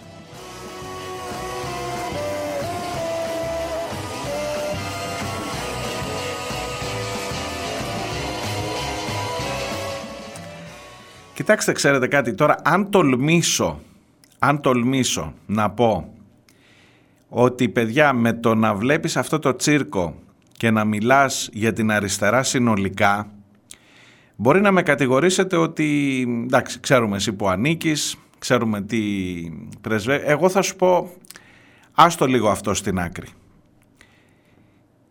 Είσαι σίγουρος νούμερο 8 ε, και πάλι όχι ενοποιημένη. Ξέρεις πόσες φορές το άκουσα; Ξέρεις πόσες φορές το άκουσα πριν τις εκλογές για παράδειγμα; Θυμάσαι μήπως ότι αυτό το τσίρκο που περιγράφει ο Βλάχος ήταν αυτό που κατηγορούσε όποιον δεν ήταν μαζί του από το Πασόκ μέχρι το Μέρα 25 και από το Κουκουέ ακόμα μέχρι οποιονδήποτε άλλο σκεφτόταν λίγο διαφορετικά από το να φύγει ο Μητσοτάκης οποιονδήποτε άλλο έλεγε ναι παιδιά να φύγει ο Μητσοτάκης αλλά με ποιους όρους, τι θα λέμε εμείς, τι θα βάλουμε με ποια προτάγματα, με ποια αιτήματα, οποιοδήποτε έμπαινε σε τέτοια κουβέντα ήταν λιγάκι, ε, έπαιζε το παιχνίδι του Μητσοτάκη.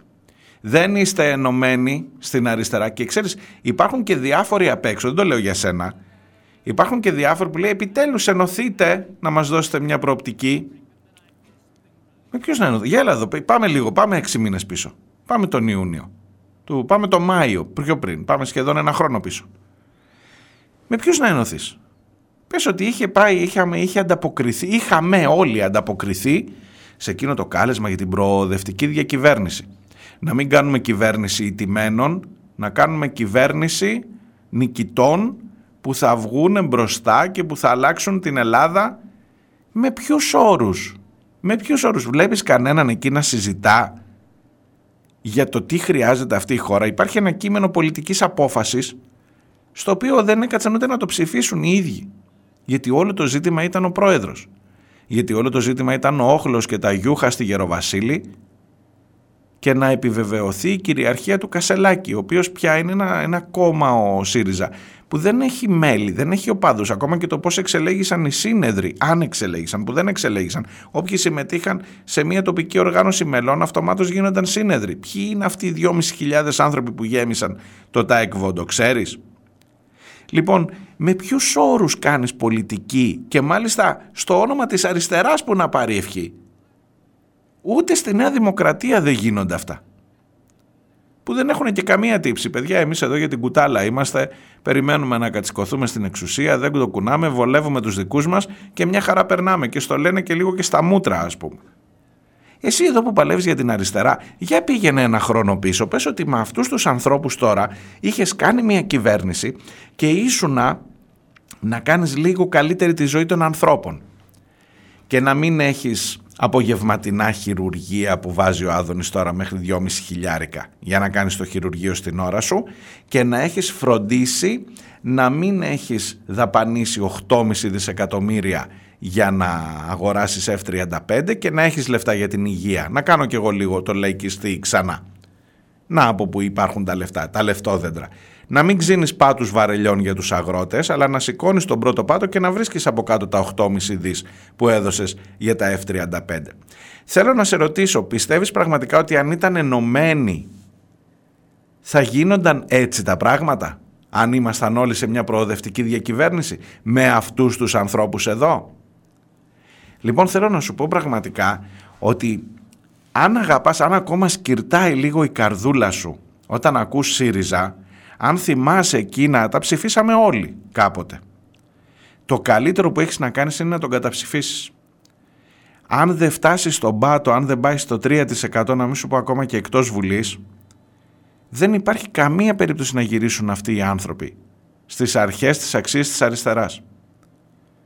Και όσο και αν σου ακούγεται σκληρό, ειλικρινά στενοχωριέμαι να βλέπω ανθρώπους και επίσης βάλε και, ένα, και μία παράμετρο ακόμα. Ποιοι, ποιοι άνθρωποι είναι αυτοί; Σου έλεγα και στην εκπομπή της Παρασκευής ότι αυτοί που πάνε και συμμετέχουν σε όλο αυτό το πανηγύρι, σε όλο αυτό το τσίρκο που περιγράφουμε σήμερα, πώς είναι; 2.500 ήταν στο Τάικ Βοντό και τους έκανε όχλο πραγματικά. Καταλαβαίνεις τι σημαίνει να λες σε έναν όχλο δείτε αυτούς εδώ στην πρώτη σειρά που δεν με χειροκροτάνε.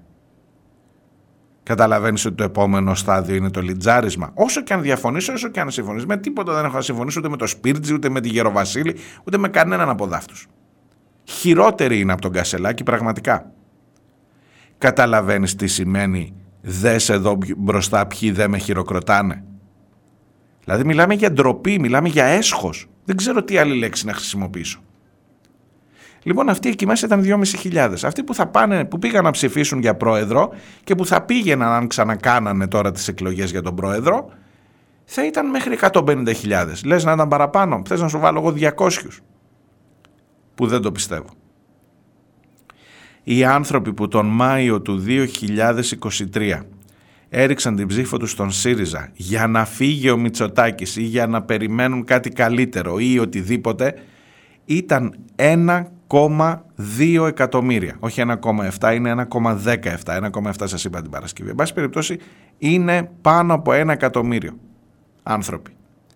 Λοιπόν αυτό το 1 εκατομμύριο άνθρωποι θεωρείς ότι γοητεύεται από αυτή την εικόνα; Θεωρείς ότι θα είναι εκεί να σε ψηφίζει ό,τι και να κάνει. Θεωρείς ότι την ελπίδα του για κάτι καλύτερο την υπηρετείς με αυτόν τον τρόπο; Ή θα την υπηρετούσαμε να είναι ενωμένα; Τώρα πόσα κομμάτια είναι; Τρία κομμάτια γίνανε, ένα είναι η κασελακική, ένα είναι η τσιπρική. Ο Τσίπρας υπέστη μια τεράστια πολιτική ήττα από αυτό. Εκείνος ήταν που πρότεινε τις εκλογές, να μην το ξεχάσουμε. Τις επαναληπτικές εκλογές για πρόεδρο, την προσφυγή στη βάση. Και είναι και αυτοί κάπου στο ενδιάμεσο, Νίκος Παπάς και Φάμελος, που λένε ρε παιδιά να σοβαρευτούμε. Και τελικά πέρασε η δική τους πρόταση, λιγάκι βγάζοντας από τη δύσκολη θέση και τον Κασελάκη, ξελασπώνοντάς τον, γιατί αν πήγαινε σε εκλογές θα τις κέρδιζε ασφαλώς, αλλά θα είχαν ακόμα ένα-ενάμιση μήνα μπροστά με όλο αυτό. Και τελικά στις ευρωεκλογές θα έπαιρνε να μην σου πω ότι θα έπαιρνε. Τώρα μπορεί να έχουν και μια ελπίδα ότι τουλάχιστον να μην έρθει καταστροφή, να είναι μια διαχειρίσιμη ήττα. Γιατί η ήττα θα είναι προφανώς, δεν πιστεύω να νομίζεις ότι θα κερδίσεις τις ευρωεκλογές αυτός ο ΣΥΡΙΖΑ το Μητσοτάκι. Μην τρελαθούμε. Τρίτο κόμμα θα είναι. Λοιπόν, σε αυτά τα τρία κομμάτια λες η ενότητα να ενωθούν αυτοί, να ενωθεί και η νέα αριστερά, να ενωθεί και το Πασόκ, κάντε παιδιά να το κάνετε το μεγάλο Πασόκ, να πάει τα λέει εξάλλου ο Κασελάκης, δεν τα κρύβει, το όραμά του είναι ένα μεγάλο δημοκρατικό κόμμα που θα αντιπαρατεθεί με το Ρεπουμπλικανικό κόμμα που ε, σε αντιστοιχεία είναι η Νέα Δημοκρατία. Για να πάμε σε ένα μοντέλο Πασόκ νουδού, Πασόκ νουδού, νουδού Πασόκ, όπως ήμασταν παλιά. Είναι δημοκρατική ρεπουμπλικάνη. Αυτό. Σου φτάνει. Οπότε όταν ξεκινάς τη συζήτηση, μα και εσείς στην αριστερά δεν είστε ενωμένοι. Πολύ καλά κάνουμε όλοι όσοι είναι έξω από αυτό το παιχνίδι και δεν μιλάω μόνο για το ΜΕΡΑ25.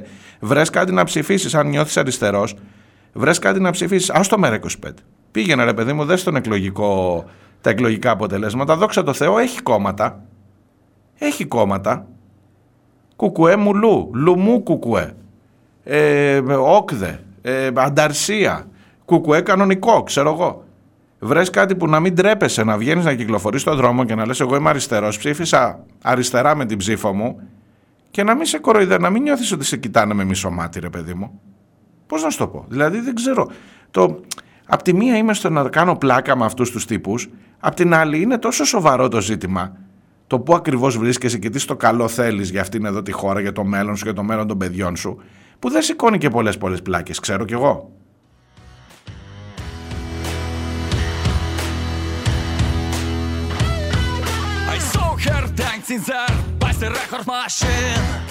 Επειδή έπαιξα πριν ε, ρωσική polka punk, εδώ είναι οι Los Colorados, είναι Ουκρανοί και κάνουν διασκευές σε αμερικανικά, σε τι άλλο θα κάνουν, σε νατοϊκά τραγούδια.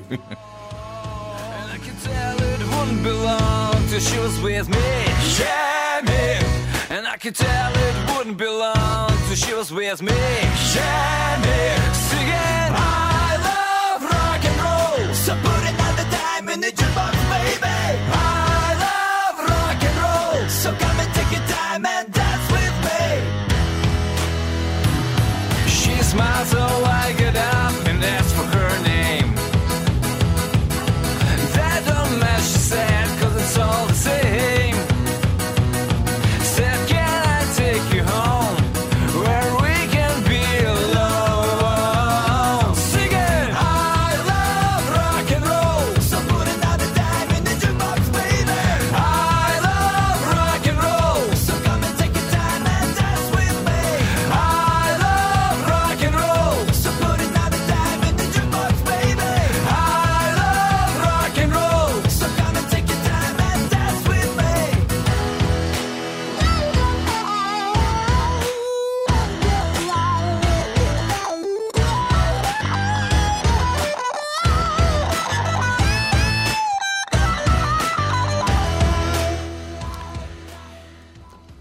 Αν είστε από εκείνους τους τυχερούς που δεν ασχοληθήκατε καθόλου το Σαββατοκύριακο, δεν ανοίξατε τηλεόραση ή site ή ήσασταν με τα παιδάκια σας κάπου ήσυχα, με, με τους ε, δικούς σας ανθρώπους, εν πάση περιπτώσει, με τον εαυτό σας, ρε παιδί μου, κάπου ήσυχα και δεν.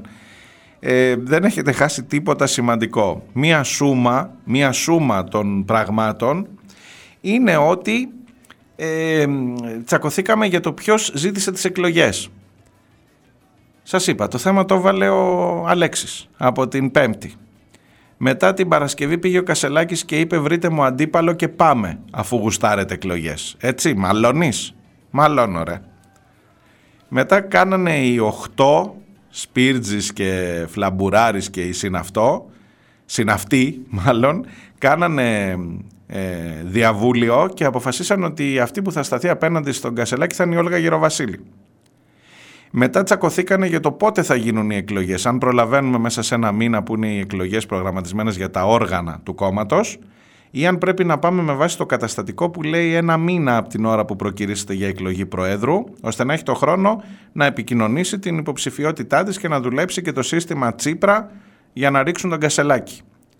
Μετά ο άλλος τους είπε ότι παιδιά με το καταστατικό αφού μπροστά έχουμε εκλογές προβλέπετε να τις επιταχύνω γιατί έχουμε τον άλλο μεγάλο στόχο των ευρωεκλογών.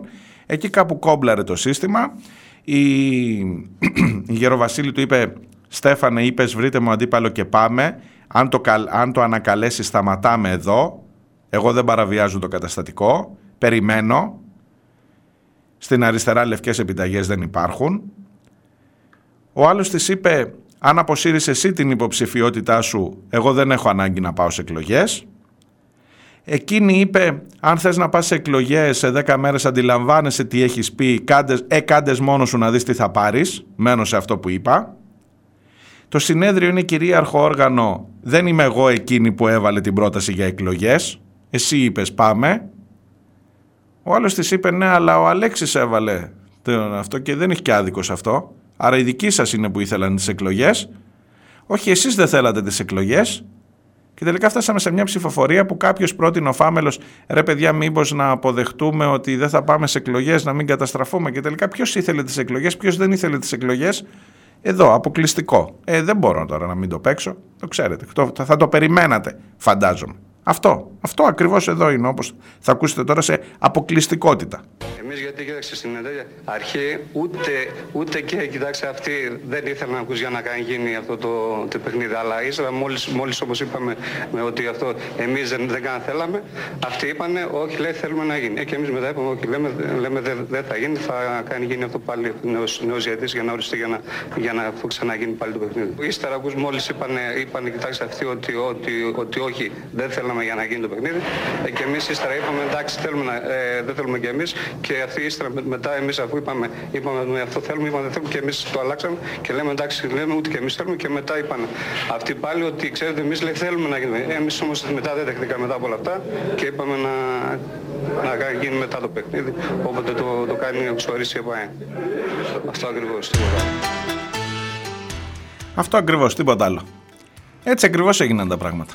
Καλή του ώρα του άνθρωπου Θωμάς Μάτσιος, ε, αντιπρόεδρος Εδεσαϊκού, θα χρησιμοποιείται πάντα. Δηλαδή είναι σαν να ήθελαν να τον επιβεβαιώσουν. Έχεις εκεί τη δήλωση του αντιπρόεδρου του Εδεσαϊκού και είναι σαν να λειτουργεί ένα ολόκληρο συνέδριο ενός κόμματος της αξιωματικής αντιπολίτευσης, της αριστεράς, της ριζοσπαστικής αριστεράς, της ενδυνάμει κυβερνώσας, της κάποτε κυβερνώσας και ενδυνάμει ξανακυβερνώσας αριστεράς, που είναι σαν να παλεύουν να επιβεβαιώσουν αυτή τη δήλωση. Που ο άνθρωπος προφανώς έχει κάποιο πρόβλημα δυσλεξίας, δεν ξέρω τι. Εντάξει, τώρα τον έχουμε.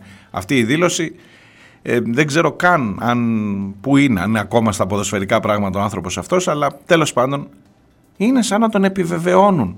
Σαν να προσπαθούν να δείξουν ότι με αυτό θα έρθουν οι ραδιοφωνικές εκπομπές τη Δευτέρα το πρωί. Και φαντάζομαι δεν θα είμαι ο μόνος από τον οποίο θα τον ακούσετε. Ε, να επιβε... ότι, ότι με αυτό το ηχητικό θα μπορείς να περιγράψεις μέσα σε ένα λεπτό και 20 δευτερόλεπτα τι έγινε στο συνέδριο του ΣΥΡΙΖΑ και θα είσαι και ακριβέστατος. Καθόλου παραπληροφόρηση. Ακριβώς όπως τα ακούσατε. Εμείς είπαμε αυτοί είπαν, αλλά μετά που είπαμε αυτοί εμείς δεν θέλαμε αυτό. Τόσο, τόσο απλά, τόσο ξεκάθαρα. Συνέδριο αξιωματικής αντιπολίτευσης.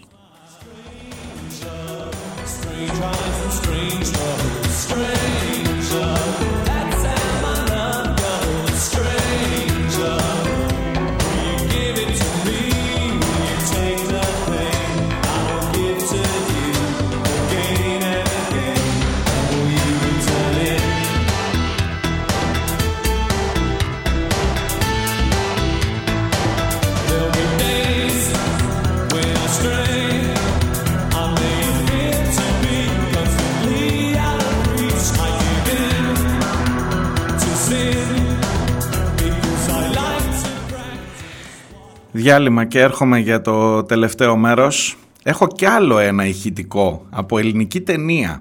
Εκεί να δεις. Τα μαμ. Τα μαμ. Ειδικά με το Γεροβασίλης Κασελ... Γεροβασίλη Κασελάκης. Έρχομαι.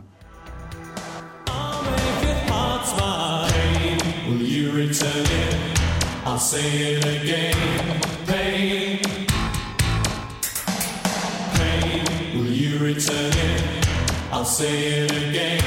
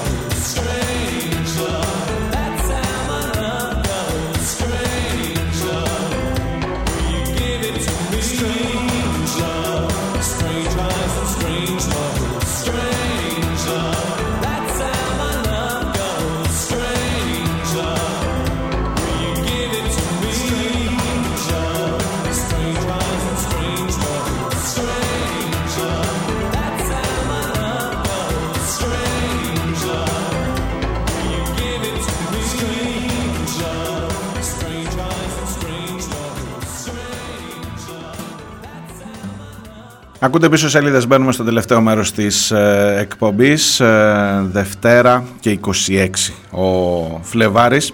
Μου γράφεται εδώ ότι αυτός ο κύριος Μάτσιος είναι θείος της Νεφέλης Μεγ που είναι επίσης από την Έδεσα και δεν κάνω πλάκα μου λέει ο Eleven, ξεπιστεύω ε, και ότι έχει δηλώσει ότι υπερηφανεύεται για την εφράδια του θείου της. Ε, περήφανη, την άκουσα, μου λέει ο Eleven, δεν ξέρω, δεν, από εσάς το μαθαίνω. Καταρχάς έχω λίγοι, λιγοστή, λιγοστές παραστάσεις, αν εξαιρέσεις τη συνέντευξη του Μητσοτάκη στην Εφέλη Μεγ, την ε, vlogger, ε, ε, ένα κοριτσάκι που δήλωσε ότι, κοριτσάκι, τέλος πάντων, μία, μία influencer, video blogger, πείτε ό,τι θέλετε, εν πάση περιπτώσει, που ναι, ξέχασε ξέχασε να ρωτήσει. Τότε ήταν, γινόταν χαμός με τις υποκλοπές, ήταν στην προεκλογική περίοδο, πήγε στην Εφέλη Μέγκο πρωθυπουργός και απλά ξεχάστηκε, δεν πρόλαβε. Είμαι πολίτης, είπε, δεν είμαι δημοσιογράφος. Και ως πολίτης, όπως λέει και ο Άδωνης, τους πολίτε δεν τους αφορά ούτε το θέμα των τεμπών, ούτε υποκλοπές, ούτε τίποτα άλλο. Ρώτησε διάφορα άλλα πράγματα για τις υποκλοπές. Να, μωρέ, το ξεχάσαμε. Το ξεχάσαμε. Εντάξει.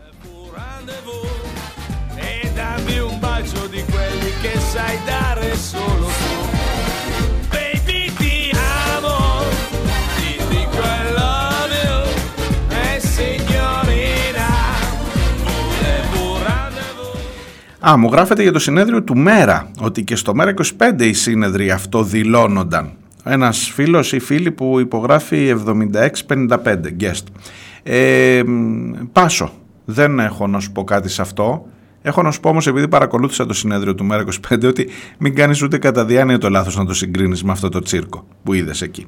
Και, εν πάση περιπτώσει, αν από τα συνέδρια βγαίνει κάτι συγκεκριμένο, και αν έχεις να προτείνεις τι είναι το συνέδριο είναι η ώρα που το κόμμα ακούει την κοινωνία από κάτω. Λοιπόν το κόμμα στον ΣΥΡΙΖΑ άκουσε την κοινωνία που λέει ή τουλάχιστον το δικό του κομμάτι της κοινωνίας που λέει Κασελάκης Ουμπεράλες και τέλος και μην συζητήσουμε τίποτα.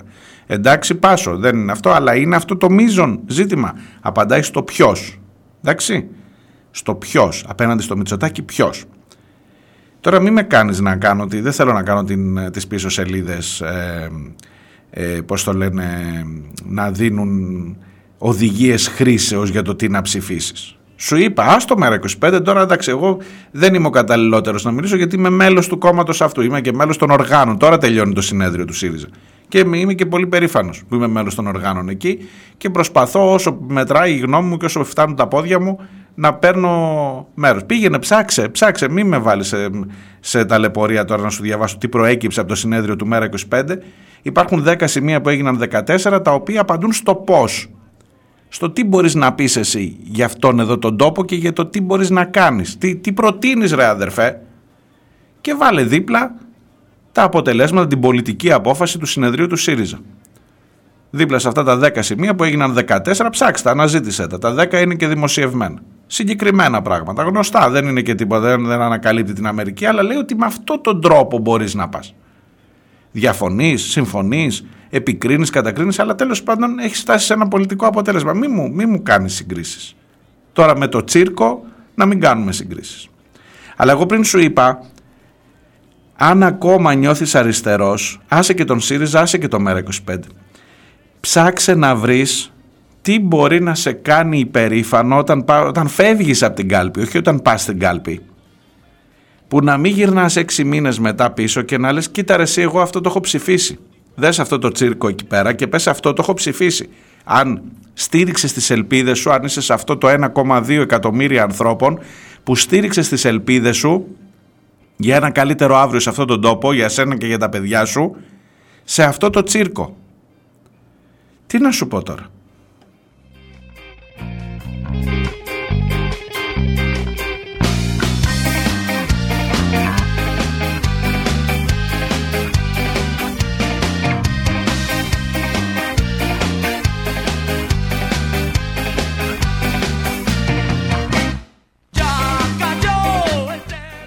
Ο νούμερο 8 μου γράφει μια μεγάλη αλήθεια. Υπάρχουν αριστεροί που δεν έχουν σχέση με κόμματα. Εξαιρετικά μεγάλη αλήθεια αυτή, νούμερο 8. Ίσως θα μπορούσαμε κάποτε να κάνουμε μια ενδιαφέρουσα κουβέντα. Ξέρεις, έβαζα τον εαυτό μου για πολλά χρόνια εκεί. Είμαι από εκείνους που πέρασαν την, περίοδο, την πρώτη περίοδο του κόκκινου, του ραδιοφώνου του ΣΥΡΙΖΑ, με το αφήγημα το οποίο το πιστεύαμε και ήταν και αλήθεια όταν το λέγαμε, ότι η ανένταχτη είναι η μεγαλύτερη συνιστόσα του ΣΥΡΙΖΑ. Τότε που φτιαχνόταν με τις 13 συνιστώσεις θυμάσαι ότι η ανένταχτη, ο, ο απλός κόσμος που έρχεται εδώ και πυκνώνει τις γραμμές είναι ο μεγαλύ, η μεγαλύτερη συνιστόσα, η πιο δυναμική, η πιο ουσιαστική. Λοιπόν ξέρεις κάτι, τους κάναμε σαν τα μούτρα μας ρε γάμοτο. Τους κάναμε σαν τα μούτρα μας τους ανένταχτους. Ή τους στείλαμε σπίτι τους ή τους κάναμε τόσο ενταγμένους, δες τη Γιούχα και το, και το όλο αυτό το σκηνικό εκεί στο συνέδριο.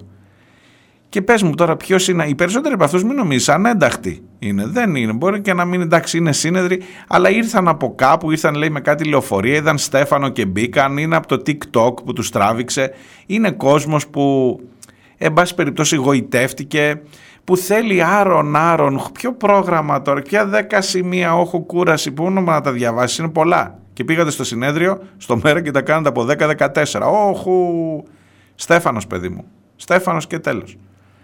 Ε, άσε τώρα σου λέω, έχει, σηκώνει πάρα πολύ μεγάλη πίκρα το θέμα της αριστεράς σε αυτόν εδώ τον τόπο. Πάρα πολύ μεγάλη πίκρα.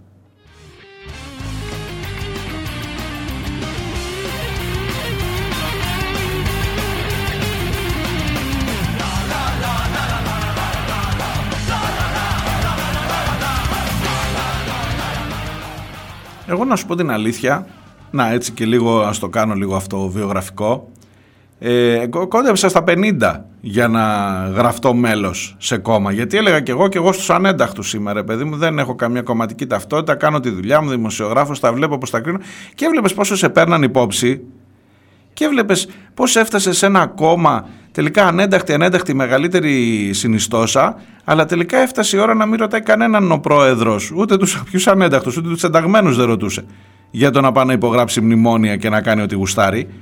Και λες, ρε, μήπω δεν έχω καμία τύχη. Και μήπως τουλάχιστον να πηγαίνω με την, με την υπογραφή μου και με το όνομά μου και με το αυτός είμαι και ανήκω εκεί και λέω από την αρχή μέχρι το τέλος τι έχω ψηφίσει σε αυτόν τον τόπο εδώ όταν μπαίνεις μπροστά σε μια ερώτηση τέτοια για να κάνεις μια συζήτηση πολιτική να ξέρουμε και ο καθένας που είναι και τι κάνει. Και μήπως είναι ο άλλος τρόπος, δοκιμάζοντας, μην νομίζεις, άντε να δούμε. Η μισή ζωή είναι, λέει στα παιδιά. Ποια μισή, άμα φτάσει στα 100, λέμε τώρα. Ε, την άλλη μισή μπορεί να τη ζήσω έτσι, ως κομματικό τέλεχο και να μην τρέπομαι κιόλας και να λέω ναι, ρε παιδί μου, εγώ πιστεύω αυτό. Ξέρω εγώ. Δεν είναι, δεν λέω πηγαίνετε να μπείτε στα κόμματα. Κάντε ό,τι καταλαβαίνετε. Τουλάχιστον να μην τρέπεσαι. Να μην τρέπεσαι. Δηλαδή, να κοιτάς τον εαυτό στον καθρέφτη και να μην τρέπεσαι για αυτό που έχεις ψηφίσει να μην είσαι απογοητευμένος, να μην είσαι σκατά τα έκανα πάλι. Πώς να σου το πω ρε παιδί μου, ξέρω εγώ. και να κοιτάς και αυτούς που έρχονται γιατί ειδικά όταν φτάσεις σε μια ηλικία μετά δουλεύεις περισσότερο για αυτούς που έρχονται μετά. Εσύ το χάσες το τρένο, δεν θα τον αλλάξεις τον κόσμο για σένα ή ακόμα και να αλλάξεις, να βοηθήσεις να αλλάξει θα είναι για τους παρακάτω, για τους μετά πια. Αν δεν είσαι τώρα 20, α, ο Γιάννης σήμερα δεν έχει μπει στο chat που είναι 19, ο Γιάννης θα τον αλλάξει τον κόσμο ή θα τον προσπαθήσει για την πάρτη του, για τον εαυτό του και για τους συνομήλικούς του. Άμα είσαι από μια ηλικία και πάνω, τον αλλάζεις για τον Γιάννη και για τον κάθε Γιάννη τον κόσμο που έρχονται παραπέρα και για τους πιο μικρούς ακόμα. Τέλος πάντων, Αμπέλο, φιλοσόφησα πολύ.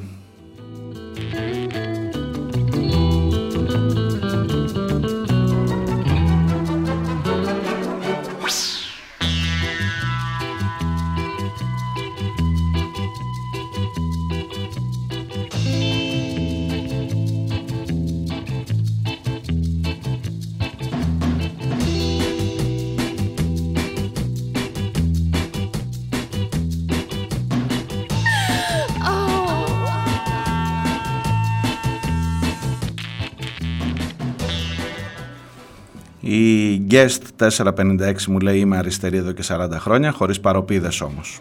Και πολύ καλά κάνεις. Η αριστερά μπορεί να υπάρξει εντός πλαισίου Ευρωπαϊκής Ένωσης. Είναι υπέρ του ΝΑΤΟ. Εκκλησία, κράτος, διαχωρισμός.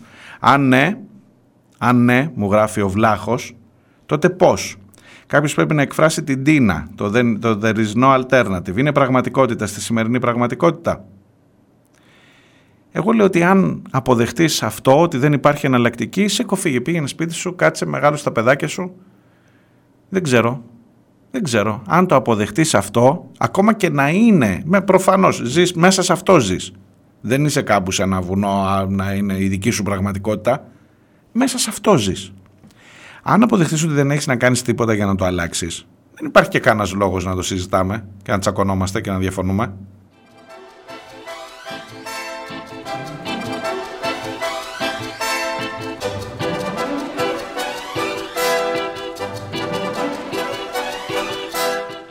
Εν πάση περιπτώσει, στο συνέδριο του ΣΥΡΙΖΑ του είπε, άκου τώρα, του είπε, ε, πήγαινα σε εκλογές ο Αλέξης. Ο άλλος είπε βρείτε μου αντίπαλο και πάμε. Βρήκαν αντίπαλο, τη Γεροβασίλη. Αυτή του είπε, εσύ είπες να πάμε σε εκλογές. Ο άλλος είπε, μα ο δικός σας με έβαλες αυτό και εσείς ετοιμαστήκατε και βρήκατε. Άμα αποσύρεις εσύ την ε, υποψηφιότητα, δεν έχω λόγο να πάω σε εκλογές. Η άλλη του είπε, ναι αλλά μην ξεχνάμε ότι εσύ είπες για εκλογές. Όχι εσύ είπες για εκλογές. Και του λέει άμα είναι πήγαινε μόνος σου να δεις τι θα πάρεις και μετά βρέθηκε ένας τρίτος που είναι εκεί που λέει κρατάτε, κράταμε κυρία Δέσποινα, κράταμε. Τώρα που, δηλαδή, εγώ μην κοιτάς που σου λέω άφησέ με να πάω να τον αυτό, κράταμε εσύ κυρία Δέσποινα. Βρέθηκε ο Φάμελος να κάνει την κυρία Δέσποινα εκεί να τους κρατήσει ανάμεσα να χωριστούν και τελικά είπανε μετά ο ένας τον άλλον έκανε μόνος σου ρε εκλογές. Είδες πως σου την έφερα.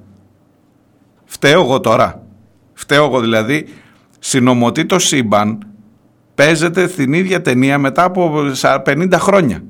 Την ίδια ταινία ακριβώς παίζεται μετά από 50 χρόνια. Ρε εσείς. Φταίω εγώ να το βάλω το ηχητικό. Δεν φταίω και θα το βάλω. Κύριε Σωτήρη, σε ξέρω και με ξέρεις. Μου δίνεις την κόρη σου. Τι! Ποιο κόρη να σου δώσει ρε! Και εμείς τι κάνουμε εδώ πέρα! Εμείς την αγαπάμε που πολύ με την κοπέλα! Ένα λεπτό κύριε Σωτήρη. Τι είναι ρε, άντε φεύγα από εδώ ρε. Ποιο είπες ότι φεύγω ρε! Άντε ρε φεύγα από εδώ ρε. Πα, πα, πα, χειραψείς σε μένα! Χειραψείς σε μένα! Άντε φεύγα από Βαστάτη τουρκιτάλουγα! Θα σκοτωθούμε! Εσύ ζητάς! Πας εδώ! Άστονε κύριε Δέσποινα. Ποιον άστονε ρε! Ποιον άστονε! Ζήκο! Μαλώνεις ρε! Μαλώνω ρε. Μην με αφήνεις. Ένα λεπτό κύριε Σωτήρη. Μην ακούς πολύ αυτός, άστονε, εσύ κράτα μου κόντρα. Σε κρατάω καλέ. Πες ότι μαλώνεις να πεθάνεις. Μαλώνω ρε. Πες ότι, μην με αφήνεις κυρά μου, κράτα με. Σε κρατάω, πώς σε κρατάω. Κόντρα, σκόρτσα. Έτσι εδώ. Πες σου χώσου μια κολοτσά, πεθάνεις ρε.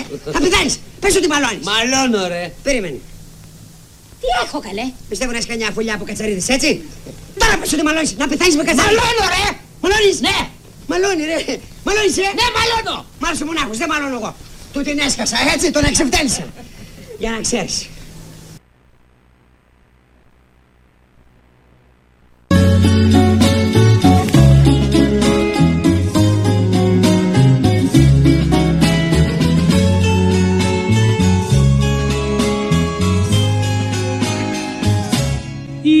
μεγαλύτερη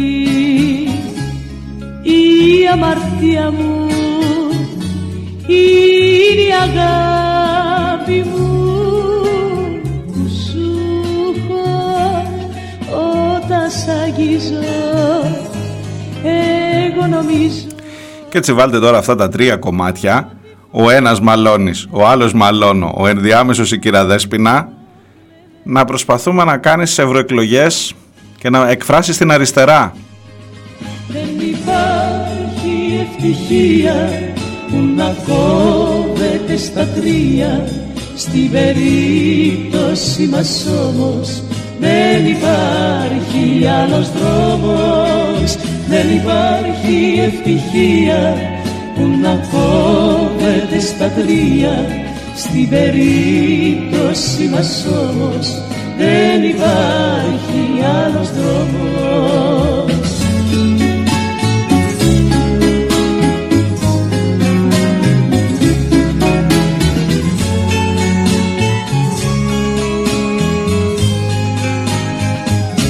Φίλια δανείζομαι, φίλια γλυκό ο νούμερο 8 διευκρινίζει. Δεν εννοούσα την ενοποίηση του ΣΥΡΙΖΑ, δεν τους θεωρώ καν αριστερά. Και όχι, δεν θέλω καμιά ένωση ανεφόρων. Το αντίθετο, ας φτιάξουμε τη δική μας ατζέντα και όχι να απαντάμε μόνο στην ατζέντα του Μητσοτάκη. Συμφωνώ. Απολύτως. Νούμερο 8. Δεν πρέπει να σ' αγαπάω πως δεν πρέπει Δεν υπάρχει ευτυχία που να κόβεται στα τρία. Στην περίπτωση μας όμως δεν υπάρχει άλλος δρόμος. Δεν υπάρχει ευτυχία που να κόβεται στα τρία. Στην περίπτωση μας όμως δεν υπάρχει άλλος δρόμος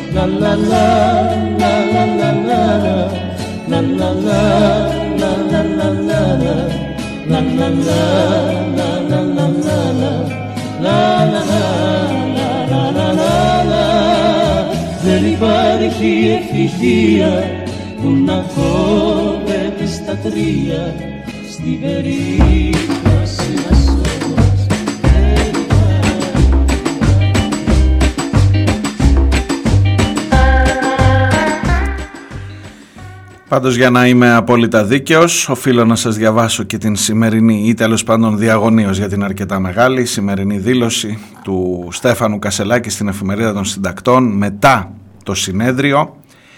Προσπαθώντας, προσπαθώντας ο κόσμος του ΣΥΡΙΖΑ μίλησε δυνατά και καθαρά ναι, τον είδαμε. Τέλος, όχι, δεν θα σχολιάσω τίποτα. Χρέος μας πλέον είναι να οργανώσουμε την πολιτική αντεπίθεση του κόμματός μας, την προοδευτική αντεπίθεση. Θα δώσουμε τη μάχη των ευρωεκλογών με όλες μας τις δυνάμεις. Πηξίδα μας, οι προσδοκίες των χιλιάδων μελών μας, ο δικός μας χάρτης, οι λύσεις, ο δικός μας, όχι ο δικός μας, ο δικός, ο δικός. Ο δικός μας χάρτης, οι λύσεις στα μεγάλα προβλήματα και τις ανάγκες την, της ελληνικής κοινωνίας. Επιδιώκουμε τη στήριξη μιας κοινωνικής πλειοψηφίας, ε, της οποίας η ζωή χειροτερεύει διαρκώς από κάθε γκρίζα απόχρωση της δεξιάς πολιτικής. Δεν είμαστε εδώ ούτε για να μιλάμε ανέξοδα, ούτε για να ξοδεύουμε πολύτιμο πολιτικό χρόνο. Είμαστε εδώ για να προκόψει ο τόπος και οι άνθρωποι του και να φτιάξουμε ένα όμορφο παρόν και να προετοιμάσουμε ένα μέλλον με νόημα για τους νέους μας. Κοιτάμε μπροστά για να ανασυγκροτήσουμε μια πληγωμένη πατρίδα και κοιτάμε προσεκτικά για να βρούμε το βήμα μας μέσα σε μια Ευρώπη που σταμάτησε εδώ και καιρό να λογοδοτεί στους πολίτες της και να τους λογαριάζει.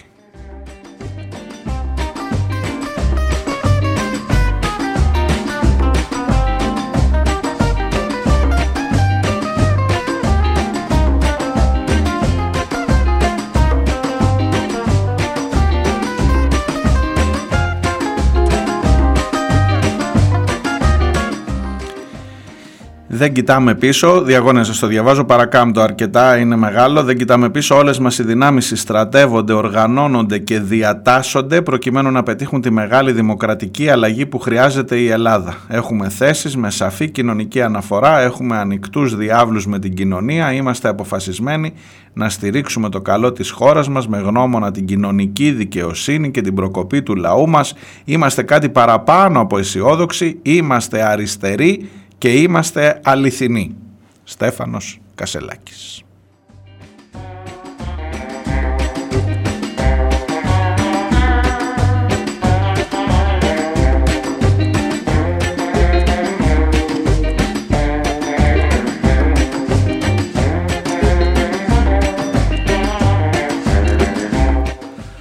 Άφησέ με, άφησέ με. Δεν θα πω τίποτα άλλο. Δεν θα πω. Ευτυχώς τελειώνει η εκπομπή.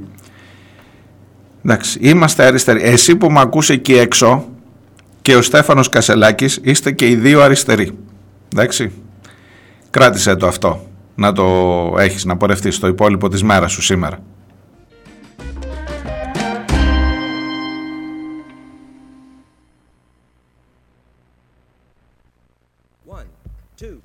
One, two, three o'clock, four o'clock, rock.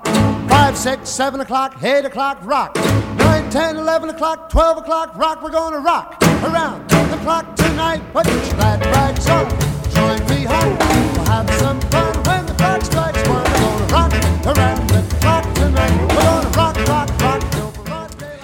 Καλύτερα να μην διαβάζω, Στέφανο Κασελάκη, να διαβάσω τα δικά σας μηνύματα πηγαίνοντας προς το τέλος. Σα σας είπα για το νούμερο 8, τι να περιγράψει κανείς, Δεν πίστευα αυτά που έβλεπα και άκουγα. Ο και μηδέν πολιτικός λόγος. Ο Στάθης. Ο Κασελάκης αποδείχτηκε πράγματι χωρίς αντίπαλο, έστω προς το παρόν, έστω σε ένα κόμμα διασπασμένο. Ο λαός είναι που έχει αντίπαλο και μόνο αυτός μπορεί να ξαναζωντανέψει την πεθαμένη αντιπολίτευση. Η θεία Σύση λέει τι πανκ, έχεις ακούσει ποτέ τον ήχο που βγαίνει από κάποιον όταν μαθαίνει βιολί; Η διαφορά είναι ότι αυτός που μαθαίνει προοδεύει, ενώ ο ΣΥΡΙΖΑ καταραίει. Ε, στην απεργία της 28ης ρωτάει ο Αναστάσης θα ζητήσουμε και αλλαγή και λογοδοσία της δικαστικής εξουσίας ή δεν μας ενδιαφέρει και τόσο; Αναστάση αυτά θα έρθουν πιο μετά, μετά όταν οριμάσουν οι συνθήκες. Περίμενε, νωρίς είναι ακόμα, βιάζεσαι. Eleven, two, I'll be going strong and so will you. We're gonna rock around the clock tonight. We're gonna rock. Για αυτά που έλεγα για τη Eurovision πριν, ο Στάθης λέει έχουμε μια σκασίλα με τη Eurovision γενικά.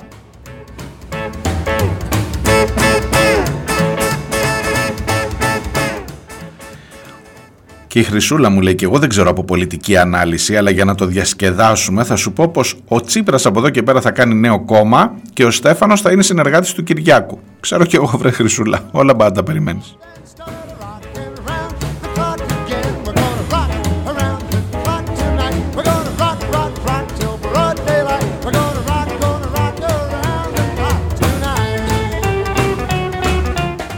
Tonight. Το Στρουμφάκι μου είχε γράψει καλημέρα, δεν σου είπα. Η δημοκρατία προϋποθέτει ενεργή συμμετοχή του Δήμου, όχι στις εκλογές, αλλά στο δρόμο απλά.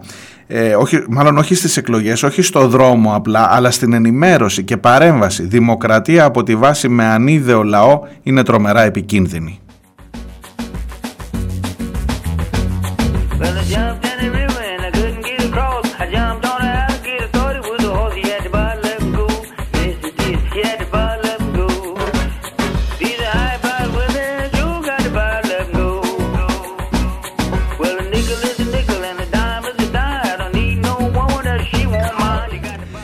Και με τον Αντώνη θα κλείσω. Ό,τι και αν πιστεύει κανείς, όπου και αν ανήκει, τα όσα διαδραματίζονται στο ΣΥΡΙΖΑ προξενούν θλίψη και απογοήτευση, επισφραγίζοντας έτσι το χρονικό ενός προαναγγελθέντος θανάτου. Σε αυτή δε τη χρονική περίοδο, κατά την οποία η ξηρασία αριστερή, αριστερού πολιτικού λόγου επικρατεί, όσοι αναζητούν πηγή αριστερής πολιτικής έκφρασης, μάλλον θα πρέπει να περιμένουν πολύ.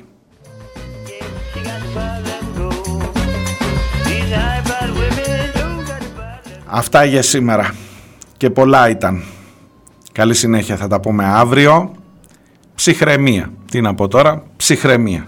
Και πάντα αριστερά, παιδιά. Εμείς και ο Στέφανος Κασελάκης. Όλοι μαζί αριστερά. Γεια, γεια.